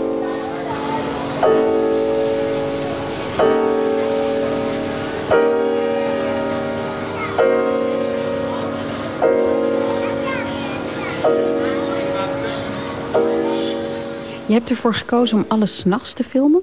Ehm, was, was dat nog een moeilijke keuze? Want het is vrij lastig ehm, als, je, als je personages opvoert die je heel slecht kan zien. Ja. ja, dat was, nou kijk, dat was een, een hele duidelijke keuze. Aan het begin was het een reis door de nacht naar de dag heen. En ehm, dat was eigenlijk in, in de DNA van de film was het belangrijk dat dat zou moeten gebeuren. En het was een groot risico aan verbonden. eh, in de zin van, is dat nog haalbaar eh, optisch om dat eh, te doen? zowel technisch met de camera als ook voor het publiek. Ik weet dat het soms moeilijk is. Zeker omdat de, ook de gezichten zijn donker. Dus soms is het moeilijk voor mensen om te zien wie is wie. En is dat dezelfde? Ook omdat continuïteit in de film heeft zo zijn eigen wetten. En ik heb niet zo... Kijk, continuïteit was op meerdere vlakken heel erg ingewikkeld en moeilijk. Want ehm, normaal zou je zeggen... oké, die trekt diezelfde kleren aan en de volgende dag... Maar dat kan niet met daklozen, omdat de kleren worden gestolen. Of, en, en, ja, dus het is eigenlijk onmogelijk om, die, om, de- om op dat niveau een continuïteit te scheppen. Dus je hebt mensen die eh, elke keer weer een ander, iets anders aan hebben. En, en dus dat, dat is een beperking. En de andere beperking is dat het, een, het ene dag regent en de andere eh, regent weer niet. Dus je krijgt een soort... ehm, je probeert uit een heel... ehm, een continuïteit te scheppen. En die continuïteit is ook een, eh, een, een ruimte, laat ik zeggen, een eenheid... die, ehm, die helpt om het verhaal in de tijd te vertellen. En ik denk in, dit, in deze zin dat alles nachts is... of het dan regent of niet regent... geeft toch een soort... ja, maakt het dan op één niveau in ieder geval die continuïteit wat makkelijker. Dat is één. Het andere is dat overdag ehm, de, het visuele, laten we zeggen datgene wat je ziet op de plek waar ik was, volledig anders is. Want dan is het heel vol met mensen en eh, auto's en alles. En het, heeft een hele ander soort gevoel. Dat niet meer, eh, waar het heel moeilijk is om die eenzaamheid die zij hebben nog in te kunnen eh, voelen. En daarbij komt dan ook nog dat het dan ontzettend tropisch wordt en heel erg Afrikaans. Of, en, en dat wilde ik eigenlijk vermijden. Het ging me er juist om, om dat te laten zien wat je normaal niet ziet. En op die plek waar ik gefilmd heb, daar zie je ook nooit, behalve deze mensen, eh, zijn er bijna. Is er, zijn gewoon geen, eh, niet veel eh, andere mensen die daar niets te zoeken hebben. Ehm, en, en dus het, is, het loopt helemaal leeg. En en dat, vond ik, dat vond ik ook ja, een, een, een soort meerwaarde geven aan de film. Dat is iets wat je, wat je eigenlijk in al je films doet. Hè? De, de plekken belichten of, of uitlichten... Mm. die andere mensen normaal gesproken niet zien. Waarom vind je dat zo belangrijk? Nou, ik weet niet of het belangrijk is. het is meer dat ik voel me daardoor aangetrokken. Omdat, ehm, ja, ik, ik ben zelf... ehm, ik voel me altijd een beetje als vreemdeling. En daardoor kan ik makkelijker met andere vreemdelingen ook eh, communiceren. Omdat, en ik, ik hou heel erg van de... Ja, de, de, de ruimte die een stad opent als, als, als, als fantasie of als een, eh, eh, een plek waar je eh, door de impulsen die op je afkomen je eigen ehm, verbeelding kan ontwikkelen, dat interesseert mij ontzettend. En dat is één ding, maar het andere is ook heel praktisch dat als jij ehm, documentaires maakt eh, of laat ik het anders zeggen, als jij in de werkelijkheid werkt met mensen, dan ehm, zijn er eh, vaak toch eh, alle mogelijke belangen die mensen hebben, die ehm, het ervan weerhouden, die hen ervan weerhouden of überhaupt mee te doen, of zichzelf op een bepaalde manier te tonen, die niet meer interessant is. En mensen die, die, zeg maar, die niet nergens bij horen, hebben dat niet. Die zijn gewoon heel open en laten zich helemaal, eh, laten, gaan helemaal mee in, in een filmproject zoals ik dat eh, doe. En, en dus ze hebben niks te verliezen. En als je niks te verliezen hebt, dan, dan word je eh, transparant, dan word je eerlijk, dan word je, ehm, ja, laat ik zeggen, benaderbaar.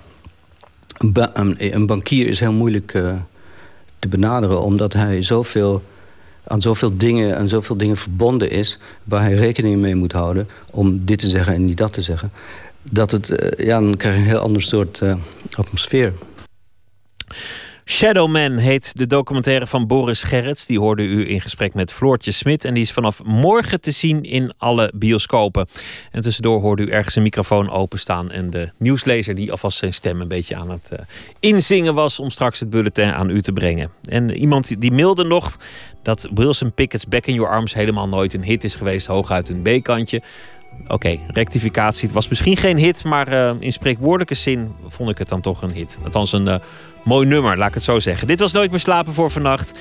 We zijn er morgen weer na middernacht. En dan komt evolutiebioloog en schrijver Thijs Goldsmith langs. Hij heeft een boek geschreven, Vis in Bad. Een nieuwe bundel met beschouwingen over de relatie tussen mens en dier... en de verschillen tussen mens en dier. De kloof tussen de twee is volgens Goldsmith zwaar overdreven. Ze liggen dichter bij elkaar dan je denkt. Dat is morgen bij Nooit meer slapen. Voor nu wens ik u een hele goede nacht. Straks op deze zender de VARA met De Nacht Klinkt Anders. Een goede nacht, morgen een vrolijke dag. En eh, tot morgen.